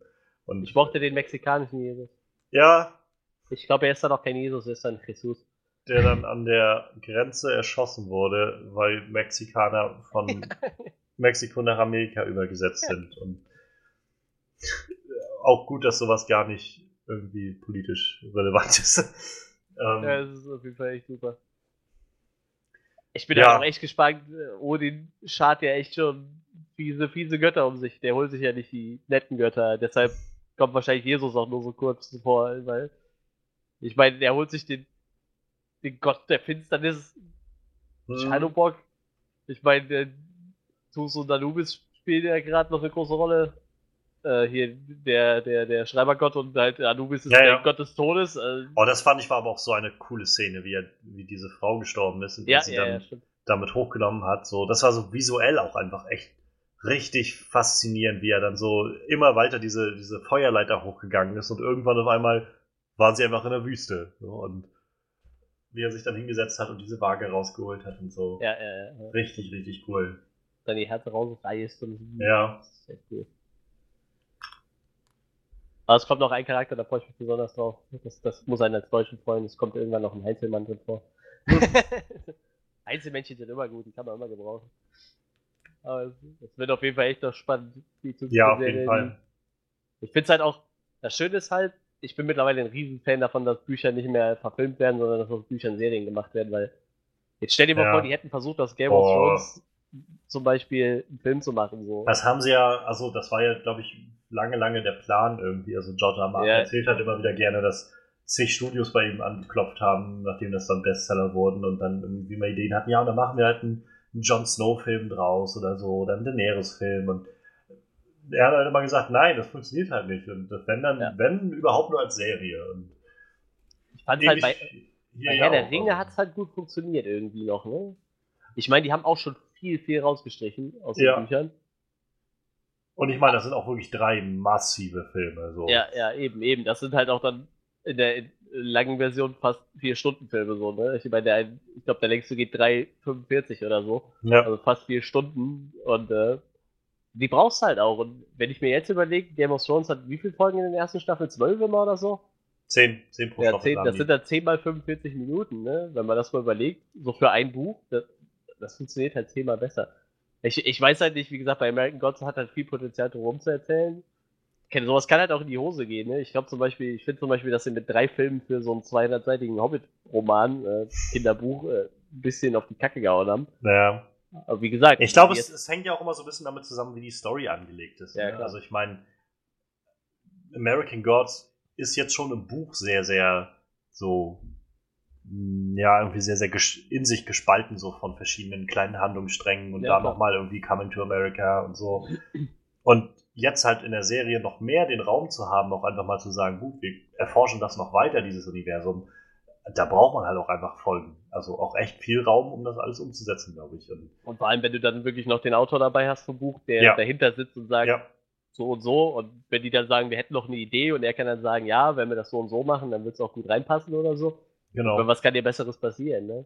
Und wie gesagt, das ist halt so ein, ich sag mal, wenn die wirklich nur die Hauptstory hätten abhandeln wollen, und die haben ja, was haben sie gesagt, so drei, vier Staffeln können es werden, ne? So also, ähm, Neil Gaiman hat wohl sowas gesagt wie, also er wurde gefragt jetzt wegen der Serie auch, als sie jetzt groß wurde und so, von wegen, ja, wie sieht es eigentlich aus mit einer Fortsetzung für das Buch? Weil er jetzt auch schon länger mal angeteasert hat, dass er eigentlich an der Fortsetzung auch arbeitet, so ja. American Gods 2 oder wie es dann noch weitergeht. Und meinte halt, ja, also ich arbeite halt immer noch dran, das wird aber auch noch mindestens vier, fünf Jahre oder so dauern. Aber die Serie hat halt auch noch genug Platz so. Also die werden bestimmt noch mindestens Material für drei, vier Staffeln haben. Und äh, selbst dann wissen die Serienmacher halt, in welche Richtung das alles gehen soll. Und ich sag mal, bis dahin wird der ja dann auch schon eine ganze Ecke weiter sein, ne? Da kann er den auf ja. echt gut unter die Arme greifen. Und ich sag mal, selbst wenn es, ich meine, es geht ja jetzt schon ein bisschen auseinander in manchen Punkten. Also was heißt ja, auseinander, klar.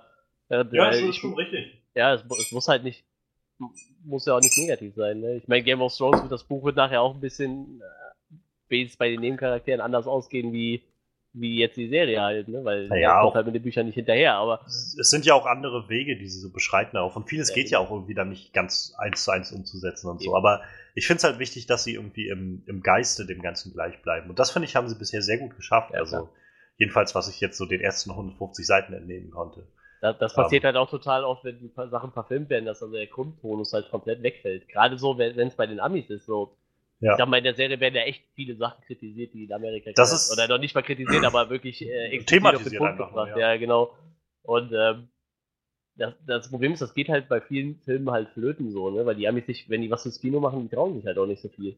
Ich, ich, Ich weiß noch, ein ganz großes Beispiel, äh, finde ich, ist immer, ähm, wie heißt der, der Minority Report geschrieben hat? Ah, ich habe ein paar Sachen von dem gelesen. Egal, aber zum Beispiel so Sachen wie Minority Report und so, was halt alles relativ Philipp sozialkritisch ist. Ähm, auch was hat er ja noch geschrieben? Der hat ja so ganz, ganz viele in die Richtung geschrieben. Der bei hat, Blade Runner äh, oder genau, sowas. Blade Runner, äh, ich glaube Running Man kam, glaube ich, auch von dem Total Recall. Nee, äh, Ähm, Running Man ist von, von äh, Stephen King eigentlich. Achso, nee, ja, stimmt, Running Man war von dem, aber äh, Total Recall war von dem. Ja, ja. Ja, aber Ich Running Man ist auch ein gutes Beispiel. Da geht ja auch die Sozialkritik total verloren halt am Ende. Ja. Ne? Und, Ich äh, habe ganz ehrlich so ein bisschen Bedenken, also ich habe Bücher nicht gelesen davon, aber ich habe so das Gefühl, dass der neue Dark Tower Film halt zum Beispiel sowas werden könnte, wo einfach alles rausgeworfen wird, um einfach so einen 0815 Fantasy Action Film draus zu machen. Ja, das, könnte halt passieren. Also ich habe halt keine Ahnung, wie die Bücher sind, aber die Trailer finde ich, oder der Trailer, den es bisher gab, fand ich, sah halt einfach nur aus wie so ein 0815 Actionfilm, so Action-Fantasy-Film. Ja, das, das wäre jetzt auch so ein Beispiel gewesen, wo ich auch lieber, glaube ich, eine, eine wo, wo mir lieber gewesen wäre, hätte, weiß ich nicht, Amazon oder so ein bisschen Kohle in die Hand genommen und hätte gesagt, wir machen eine Serie draus. Ja, Weil es sich halt anbieten würde, weißt du? Weil es gibt halt einfach Sachen, die kannst du in einem Film nicht abhandeln. Ja, und so, so ein 450 Seiten Buch auf dem, da geht sowieso mal irgendwas verloren. Wie gesagt, gerade die Amis, die sind halt so, die, die, schrecken halt sehr gerne vor Sozialkritik oder, oder, oder politische Kritik zurück halt, weil es irgendwie, weil es irgendwem weiter oben stinkt halt, mehr oder weniger, ne? Und deshalb ist halt schön bei American Gods wird halt, um es mal explizit auszudrücken, echt drauf geschissen, so, ne? Ich meine, da wird halt, ich meine, wird ja jetzt nicht gesagt, hier alles ist sch- schlecht so, aber ich meine, der Grundtodus ist schon so. Also ich finde, wenn Jesus halt an der Grenze abgeknallt Ja. wird, ist das schon Ja. eindeutig, sage ich mal. ja, vor allem diese Ironie, weil auf der anderen Seite die Leute auf ihren Waffen hatten auch irgendwie Kreuze drauf und Ja, sowas. ja, ja. Und also es ist schon, es ist schon irgendwie ein nettes Statement, was sie so setzen. Und Ja. wenigstens finde ich halt, dass sie einfach eine Diskussion anstoßen. So. Und ähm, insofern fände ich das halt schon, schon cool, wenn sie das auch so weitermachen. Ja, ja, auf jeden Fall. Ich glaube, wir haben so langsam irgendwie mehr oder weniger wirre und ähnlich wahrscheinlich so wirre wie die Serie ist, einfach versucht so ein bisschen gerade nochmal das alles aufzuarbeiten, was, was Ja. so ein bisschen passiert ist und was uns irgendwie gefallen hat und so. Lass uns doch mal so kurz zusammenfassen, was die Serie so angeht und, und wo, worauf wir uns in der zweiten Staffel freuen würden. Also, ähm, ich, ich habe es irgendwie schon so oft gesagt, irgendwie, ich mag, dass die Serie so erfrischend anders ist, so ganz neue Wege irgendwie geht und, und an die Grenze geht von dem, was man irgendwie im Fernsehen sieht. Und äh, ich weiß, die letzten acht Wochen waren auch echt so, dass ich mich jeden Sonntag gefreut habe und gedacht habe, schön, morgen kann ich, äh, wenn ich dann von der Uni komme, die neue Folge American Gods gucken. Das wird wieder eine schöne Sache, glaube ich. Und äh, ich hoffe, dass sie jetzt einfach also auch sich die Zeit nehmen, die sie brauchen, um die nächste Staffel zu machen. Ähm, und ich rate, die wird wieder ähnlich abgedreht werden, ähnlich unkonventionell und mal gucken. Bis dahin bin ich mit dem Buch dann bestimmt schon durch, aber Ja, auch trotzdem freue ich mich irgendwie schon darauf, das alles zu sehen, wie sie es darstellen und auch die ganzen Charaktere wieder zu treffen. Plus halt bestimmt noch einen Haufen neuer Götter und Charaktere. Ja, ja, das stimmt auf jeden Fall. Wie gesagt, wir haben ja jetzt das Buch schon ein bisschen weiter. da, sind, da kommen auf jeden Fall noch echt ein paar ziemlich gute Charaktere vor. Ähm, ja, das ist echt schlimm, wenn man jetzt weiß, man muss wieder ein Jahr warten, ne? Furchtbar. Und dann kriegt man wieder so acht Episoden, wo du denkst, oh, ich hätte jetzt gern 16.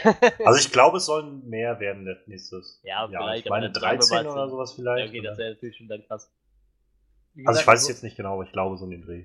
Und solange denen die Side-Stories nicht ausgehen, was ja im Moment auf jeden Fall mal nicht passiert, äh, bin ich da auch echt voll dabei. Also, wie gesagt, ich werde mir jetzt das Buch durchlesen und wenn ich dann noch Zeit habe, werde ich vielleicht auch den, ich weiß nicht, ich glaube, es wäre so eine Side-Story, aber die Sanansi Boys noch lesen.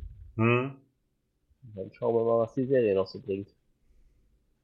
Ja, mal freue schauen. mich schon wieder, dieses Cast zu sehen, weil Ja, so viele gute Leute dabei sind. Das ist echt der Wahnsinn. ich bin halt schon mal gespannt, ob wir dann auch in der nächsten Staffel vielleicht ein bisschen mehr in den Krieg wirklich reingehen und auch ein bisschen mehr so an. Ich weiß nicht, ob ich es Action nennen soll, aber halt einfach so, so an Auseinandersetzungen. Ich, ich glaube so. sogar, dass selbst die Kriege nicht wirklich Action werden, weil wenn du Ja. dir anguckst, was Odin macht, so, ich meine, Naja. da kommt halt eine Armee von technikbegeisterten Jugendlichen und Odin rasiert die gerade so weg, mehr oder weniger. Ne? Naja, ja, eben sowas. Ich glaube, das wird dann auch eher so, ein- so ein Effektfeuerwerk, glaube ich. Aber selbst das, wie gesagt, wenn man sich die Liste der Götter anguckt, die bis jetzt schon aufgetaucht sind und wenn die alle irgendwie involviert sind, Du hast ja so einen Channy-Bock, der einfach mit seinem, seinem Hammer Amok laufen wird, wahrscheinlich. wahrscheinlich die Leute einfach durch die Luft steuert wie Sauron bei Herr der Ringe. Ja. Und dann, dann hast du so, so, so einen Odin, der einfach, wie gesagt, mehr oder weniger das Wetter kontrolliert oder die Unwetter kontrolliert und eine Dame, die gerade so per Gedankenkraft einfach den Frühling nimmt und ja. alles verrotten lässt. Der absolute Wahnsinn. Und dann halt nebenbei halt auch noch so diese Leute, die keine klassischen Götter sind und wo du dich halt auch fragst, wie, wie bringen die sich denn ein? So, wie, wie wird so ein Matt Sweeney da nachher eingebracht halt? Mhm. Ich meine, der hat ja scheinbar auch irgendwelche Fähigkeiten, aber er ist ja kein klassischer Gott. Ne? Und da sind halt noch mehr Leute, die nicht in dieses Schema klassischer Gott fallen. Ja, der Jin wird garantiert auch nochmal auftauchen. Denke ich auch. Der wahrscheinlich auch irgendwelche abgefangen Fähigkeiten hat. Aber ich weiß nicht, äh, war Anansi ein Gott oder ist das. Anansi er ist wird halt immer als, Gott, ja, als ja. er wird halt sehr gerne als Trickster dargestellt, deshalb weiß ich nicht, ob Ja, das so, ein Trickstergott. Also so Compe Anansi. Also Ja, davon schon. auf jeden Fall noch ein paar mehr später und vielleicht kommen ja auch nochmal Charaktere wieder, wo man denkt, die greifen gar nicht ein, zum Beispiel die Soraya-Schwestern. Weiß man auch nicht, ob die Mhm. irgendwas noch machen. Ja, die hat ja Shadow auch die, äh, den Mond gegeben als Münze, zum Beispiel. ja. Ich auch gespannt bin, wo das noch hinführt. Ja, stimmt. Also, das es wurde jetzt auch halt- fallen gelassen zum Ende relativ. Ne? ja, ja, Also, es wurde halt einfach so offen gelassen. So. Ja, Und- genau. Und genau das ist es halt. Also, es gibt noch echt viele Sachen, die irgendwie nicht beantwortet sind, die einfach so im Raum stehen, wo man so irgendwie, ach stimmt, das war mal. Und ja, auch gerade diese ganze Sache mit zum Beispiel mit dem Djinn und mit Salim, das wird sicherlich nicht ich hoffe, einfach nur so aus kommt auch mal, ja. Ja, fand ich auch sehr, sehr sympathisch, den, den Schauspieler. Ja, ja. Und auch die Rolle, die er da hatte. Und also Ja, wie gesagt, der Jin hat man schon gesagt, der wird mit sicher nochmal auftauchen. es gibt irgendwie vieles, worauf man sich, glaube ich, noch freuen kann dabei. Und für, also für mein Verständnis jedenfalls müssen sie auch halt gar nicht zu viel, gar nicht zu viel ändern irgendwie. Also ich, ich würde mich freuen, wenn sie einfach weiter unkonventionell bleiben und einfach weiter Ja, klar. Probieren, einfach verrückte Sachen zu machen. Jetzt nicht zu sehr versuchen, dann, weiß ich, so, so Game of Thrones oder sowas nachzustellen und dann an, anzufangen, da irgendwelche großen Schlachten zu machen, die irgendwie nur episch aussehen und so. Und also auch eine coole Sache, aber ich glaube, das passt für diese Serie einfach nicht so gut. Ja. Möchte ich halt lieber Ja. sehen, dass sie wirklich kreativ sind. Und dann sollen sie mir irgendwie so eine Schlachtenszene setzen, auf die ich nie in meinem Leben gekommen wäre, dass sie irgendwie sowas machen. Ja, wie gesagt, ich, Brian Fuller hat ja schon mal bewiesen, dass er unkonventionellen Serien sich auskennt. Ja, ja. Hannibal ist definitiv keine klassische Fernsehserie, so. Ich glaube, wenn die im Fernsehen kommt, die ist wahrscheinlich größtenteils geschnitten. Wahrscheinlich. Oder sie kommt in Deutschland irgendwie um 23 Uhr oder so. Ja, irgendwie sowas. Und äh, wie gesagt, er hat halt schon bewiesen, dass man kann halt auf den Mainstream-Markt schon irgendwie verzichten, sage ich mal. Wie gesagt, Hannibal ist für mich keine Mainstream-Serie, die wird wahrscheinlich vielen Leuten zu krass sein. Und äh, anders wie jetzt zum Beispiel Dexter, die fand ich dann doch schon wieder ein bisschen mehr massentauglich. Und Mhm. wie gesagt, mit American Gods, ich denke mal, das hat auch Potenzial, da kann er sich auch noch mal ein bisschen austoben. So. Obwohl ich tatsächlich gespannt bin, er, er hausiert ja immer noch damit rum, dass es immer noch eine vierte Staffel von, Ja, er will ja von noch mal Hannibal, Hannibal, aber ist. Ja. ist halt die Frage, ob sie dann noch einen Sender finden, der das macht. ne? Ich glaube, Ja, das, war, das war wieder so eine typische Serie, die irgendwie von den Leuten, die sie gesehen haben, war sie irgendwie einfach nur hochgelobt in den höchsten Tönen, aber sie haben halt echt zu wenig Leute geguckt. So. ja, ich habe halt, also bei, bei, ich glaube, bei American Gods wird das nicht passieren, weil ich glaube, da hängt Amazon zu dick noch mit drin. Ja. Ich meine, die sind zwar nicht der Hauptproduzent, aber Ja, die haben sich ja doch recht schnell mit, mit diesem Kabel-Network dann geeinigt, dass sie die, die äh, Exklusivrechte als Streamingdienst bekommen und ich sag mal, Amazon ist bekannt dafür, dass die auch Sachen weiterführen, ne? Also vielleicht schlucken die, würden die zur Not auch einfach einspringen und sagen, komm, mach weiter. Ich könnte es mir schon vorstellen. Wenn es halt so weit kommen soll. Aber wie gesagt, bis jetzt, also war ja weltweit eine der beliebtesten Amazon-Serien, Ja. der Zeit, was gelaufen ist. Ne? Also ich weiß sagen. halt, ich für meinen Teil habe mir halt genau deshalb Amazon Prime geholt, weil ich die Serie Ja. nämlich gucken wollte. Ja, ja, ja. Ja, wie gesagt. Meiner Meinung nach steckt halt im Streaming auch so ein bisschen, gerade ich hoffe, in Serienmarkt die Zukunft. Ne? Hm. Wenn ich jetzt schon lese, so eine Serie wie Pastewka, die früher auf Sat 1 lief, wurde von Amazon gekauft, dann Ja. Amazon führt diese Serie weiter so. Das, dass die halt überhaupt für, für, für so einen Markt ein Auge haben irgendwie, weil du denkst ja so, okay, Amazon ist ja so ein riesen amerikanischer Konzern, Naja, die retten dann schon mal so eine amerikanische Serie oder so, aber naja, ist doch dass auch die wirklich mit- auch sowas sehen dann, ne? So Pastewka, total gute Serie, kann man fortführen irgendwo. Ja, also Amazon ist halt, die haben ja auch irgendwie so ihr eigenes deutsches Abteil dann, wo sie, Ja, wo sie dann reingehen können und versuchen dann hier irgendwie das aufzubauen. Ich meine, sie hatten noch jetzt, was letztes Jahr kam noch auch diese, ist die Most Wanted oder so, diese Serie von und mit Matthias Schweighöfer oder so. Ja, ja, genau, genau. Ähm, nicht, also ich habe sie nicht geguckt, ich weiß es nicht, ich bin jetzt nicht so der Ja, Matthias die, ich Schweighöfer-Fan. weiß auch nur, dass sie da Werbung für gemacht hat. ne? Aber allein das ist schon so irgendwie, die, die, ja, die exportieren halt irgendwie in die ganze Welt so und, und Ja. breiten sich halt, also ähnlich wie Netflix das ja auch macht. Die sind ja auch dabei, irgendwie weltweites Programm anzulegen und sich möglichst viel immer reinzuholen. Und also es gibt ja auch so, vielleicht, ich glaube noch keine Netflix-deutschen Eigenproduktionen. Oder Ja, wenn wie gesagt, das wird jetzt viele. wird vielleicht eine der ersten dann, ne? Aber auf jeden Fall hat Netflix ja schon Ach, Netflix. unglaublich viele deutsche. Serien ja auch eingekauft, so die, Ja, sie, die sie dann äh, extra halt für den deutschen Markt dann da haben und so. Und also ich finde es schon okay. Obwohl, also was auch Netflix zum Beispiel hat, sind so ähm, äh, verschiedene Comedy-Specials von so deutschen Stand-up-Comedians oder sowas. Ah, mir fällt Da auch gerade ein, die so haben noch was. Ähm, da kam doch jetzt dieses Beastmaster. Stimmt, äh, ja. Von Ja. Sylvester Stallone produziert. Und da hatten sie ja auch äh, ein deutsches Kommentatorenpaar nach Amerika geschickt. Also da war ja Luke Mockridge und Hans Sapai dabei. Ah, Habe ich okay. mir nicht angeguckt, weil die amerikanischen Kommentatoren einfach besser waren, aber also ja, auch Netflix hat wahrscheinlich den deutschen Markt für sich äh, entdeckt. Das Ja, ja. ist schön. Das, Ich bin halt cool. gespannt, wann das, also wann wir irgendwie so weit sind, dass, dass man wirklich weltweit anfängt, gleichzeitig Sachen streamen zu können, so über Netflix, über solche Portale, weil momentan ist ja dann Angebote sind noch unterschiedlich in Ja, verschiedenen klar. Ländern oder halt so Sachen wie, ähm, weiß ich nicht, jetzt äh, Game of Thrones oder sowas, wo du einfach mal nicht HBO Go dir holen kannst oder sowas, sondern dann musst du dir irgendwie Sky holen oder sonst was. Naja. ich bin gespannt, dass, also ich kann mir nicht vorstellen, dass das ewig so bleibt. Ich glaube eher, dass das wirklich dazu übergehen Ja, aber wird du in hast ein ja paar bei Jahren. neuen Serien hast du ja schon, dass da einer sich Ja. die Rechte sichert, ne? Aber ich sag mal, Dr. gerade bei ist gerade wieder so ein, so ein Ja, Fall, genau. wo ich gerade wieder denke, ich würde die Serie so gerne gucken, aber ich habe halt keine Möglichkeit so wirklich. Also, Ja, Netflix ich- hatte mal einen Teil, ne? Aber ja, ja, aber alles, ne? also vor allem die neuen Folgen, diese neue Staffel, die gerade läuft, würde ich gerne gucken, aber die einzige Möglichkeit, die mir jetzt bliebe, ist halt abzuwarten, bis sie durch ist und sie dann bei Amazon zu kaufen. Ja. Für halt irgendwie 30, 40 Euro oder sowas. Ähm, naja, oder, also, weil wir halt hier nicht die Möglichkeit haben, uns irgendwie BBC plus online oder wie, wie auch immer das dann heißt, irgendwie zu holen. Ist halt, ich glaube halt in ein paar Jahren wird sich das irgendwie nochmal ein bisschen revolutionieren müssen, aber ich meine, vielleicht so, sollte man auch nicht so negativ sein, das ist schon irgendwie eine große Leistung, die wir jetzt hier überhaupt haben, was wir für einen. Zugriff auf Sachen haben. Also ich bin mittlerweile der Meinung, ich, ich bin voll zufrieden mit Netflix, Amazon Prime. Habe ich genug zu gucken für die Ja. nächsten zehn Jahre so. Und Ja. das hört ja nicht auf. Auf jeden Fall.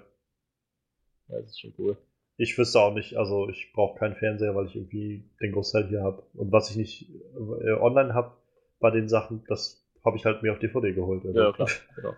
Also ich habe tatsächlich noch einen Fernseher, weil ich wäre gerne groß genieße, aber ich habe halt schon Jahre keine Receiver mehr, also bestimmt schon sieben, acht Jahre gucke ich keinen Fernseher mehr Ja. durch, durch eine Satellitenschüssel. Und Netflix macht es mir noch einfacher, weißt du? So Netflix, Hm. Amazon Prime, um einige zu nennen, manche stehen vielleicht auch noch auf Maxdome, gibt's das überhaupt noch? Ich weiß gar nicht. Irgendeiner ich glaube, von diesen. Maxdome gibt's noch. Also Irgendeiner von denen ist letztens. Genau, das kann sein. Irgendeiner ist letztens pleite gegangen oder so, von ich, oder ich, so. Ich meine, es war Watch Ever. Ja, bei Maxdome hängt halt ProSieben Sat 1 hinter, was es für die ziemlich einfach macht, Lizenzen zu kaufen. Ne? Ja. Das ist halt so. Ja, ja, Ach ja. bin gespannt. Ja, jetzt haben wir irgendwie noch ein bisschen über Video-on-Demand-Services geredet, aber äh, irgendwie passt das ja auch dazu. Ja, klar. Ja, unser, unser, unsere Idee ist so ein bisschen, guckt euch am besten American Gods mal an, wenn ihr, wenn ihr Interesse habt. Ähm, Wie die gesagt, ich Serie find's furchtbar ist- interessant, nebenbei das ja. Buch noch zu lesen. es ist Einfach als irgendwie, Begleitwerk. es ist auf jeden Fall was, was man so noch nicht gesehen hat und wo ich sage, man sollte es vielleicht auch nicht verpassen, das mal wenigstens, wenigstens mal ausprobiert zu haben. Ich kann verstehen, wenn Leute dann irgendwie keine Lust drauf haben und sagen, ja, okay, das ist echt nichts für mich. Total verständlich, aber Ja. ich finde, man sollte dem Ganzen wenigstens eine Chance geben. Ähm, ja, ich würde sagen, wir, wir lassen das erstmal dabei. Äh, das war so unser kleiner äh, Rückblick auf die erste Staffel American Gods. Und ja, ansonsten, äh, wenn ihr, wenn ihr Lust habt und euch das gefallen habt, dann äh, und euch das gefallen hat, dann schaut gerne bei uns auf der Soundcloud-Seite noch äh, weiter nach. Onscreen Podcast, da sind noch ja, Podcasts, die wir so oben haben. Der neueste ist gerade vorgestern hochgekommen. Das ist ähm, zu Wonder Woman gewesen, wo die großartige Misha auch wieder dabei war und Freddy natürlich. Mhm. Und äh, das war eine sehr, sehr lustige Runde. Also ich habe viel Spaß gehabt da. Und ja, ansonsten guckt auch mal bei unserer Facebook-Seite vorbei, Onscreen Review, oder auf unserer Website onscreenreview.de oder bei iTunes. Da findet ihr den Podcast auch, wenn euch das interessiert und ihr gerne uns helfen möchtet, dann gerne auch bei iTunes und immer irgendwie positiv verwerten. Und ja, ansonsten hören wir uns zum regulären Podcast wieder nächste Woche Donnerstag. Und haltet mal die Augen offen, demnächst wird bestimmt auch noch was in Sachen Preacher passieren. Denn die zweite Staffel startet, glaube ich, nächste Woche. Ähm, ja, soweit, so gut. Äh, habt noch einen schönen Tag, schönen Abend, schönen Morgen, was auch immer alles gerade bei euch anliegt. Macht's gut.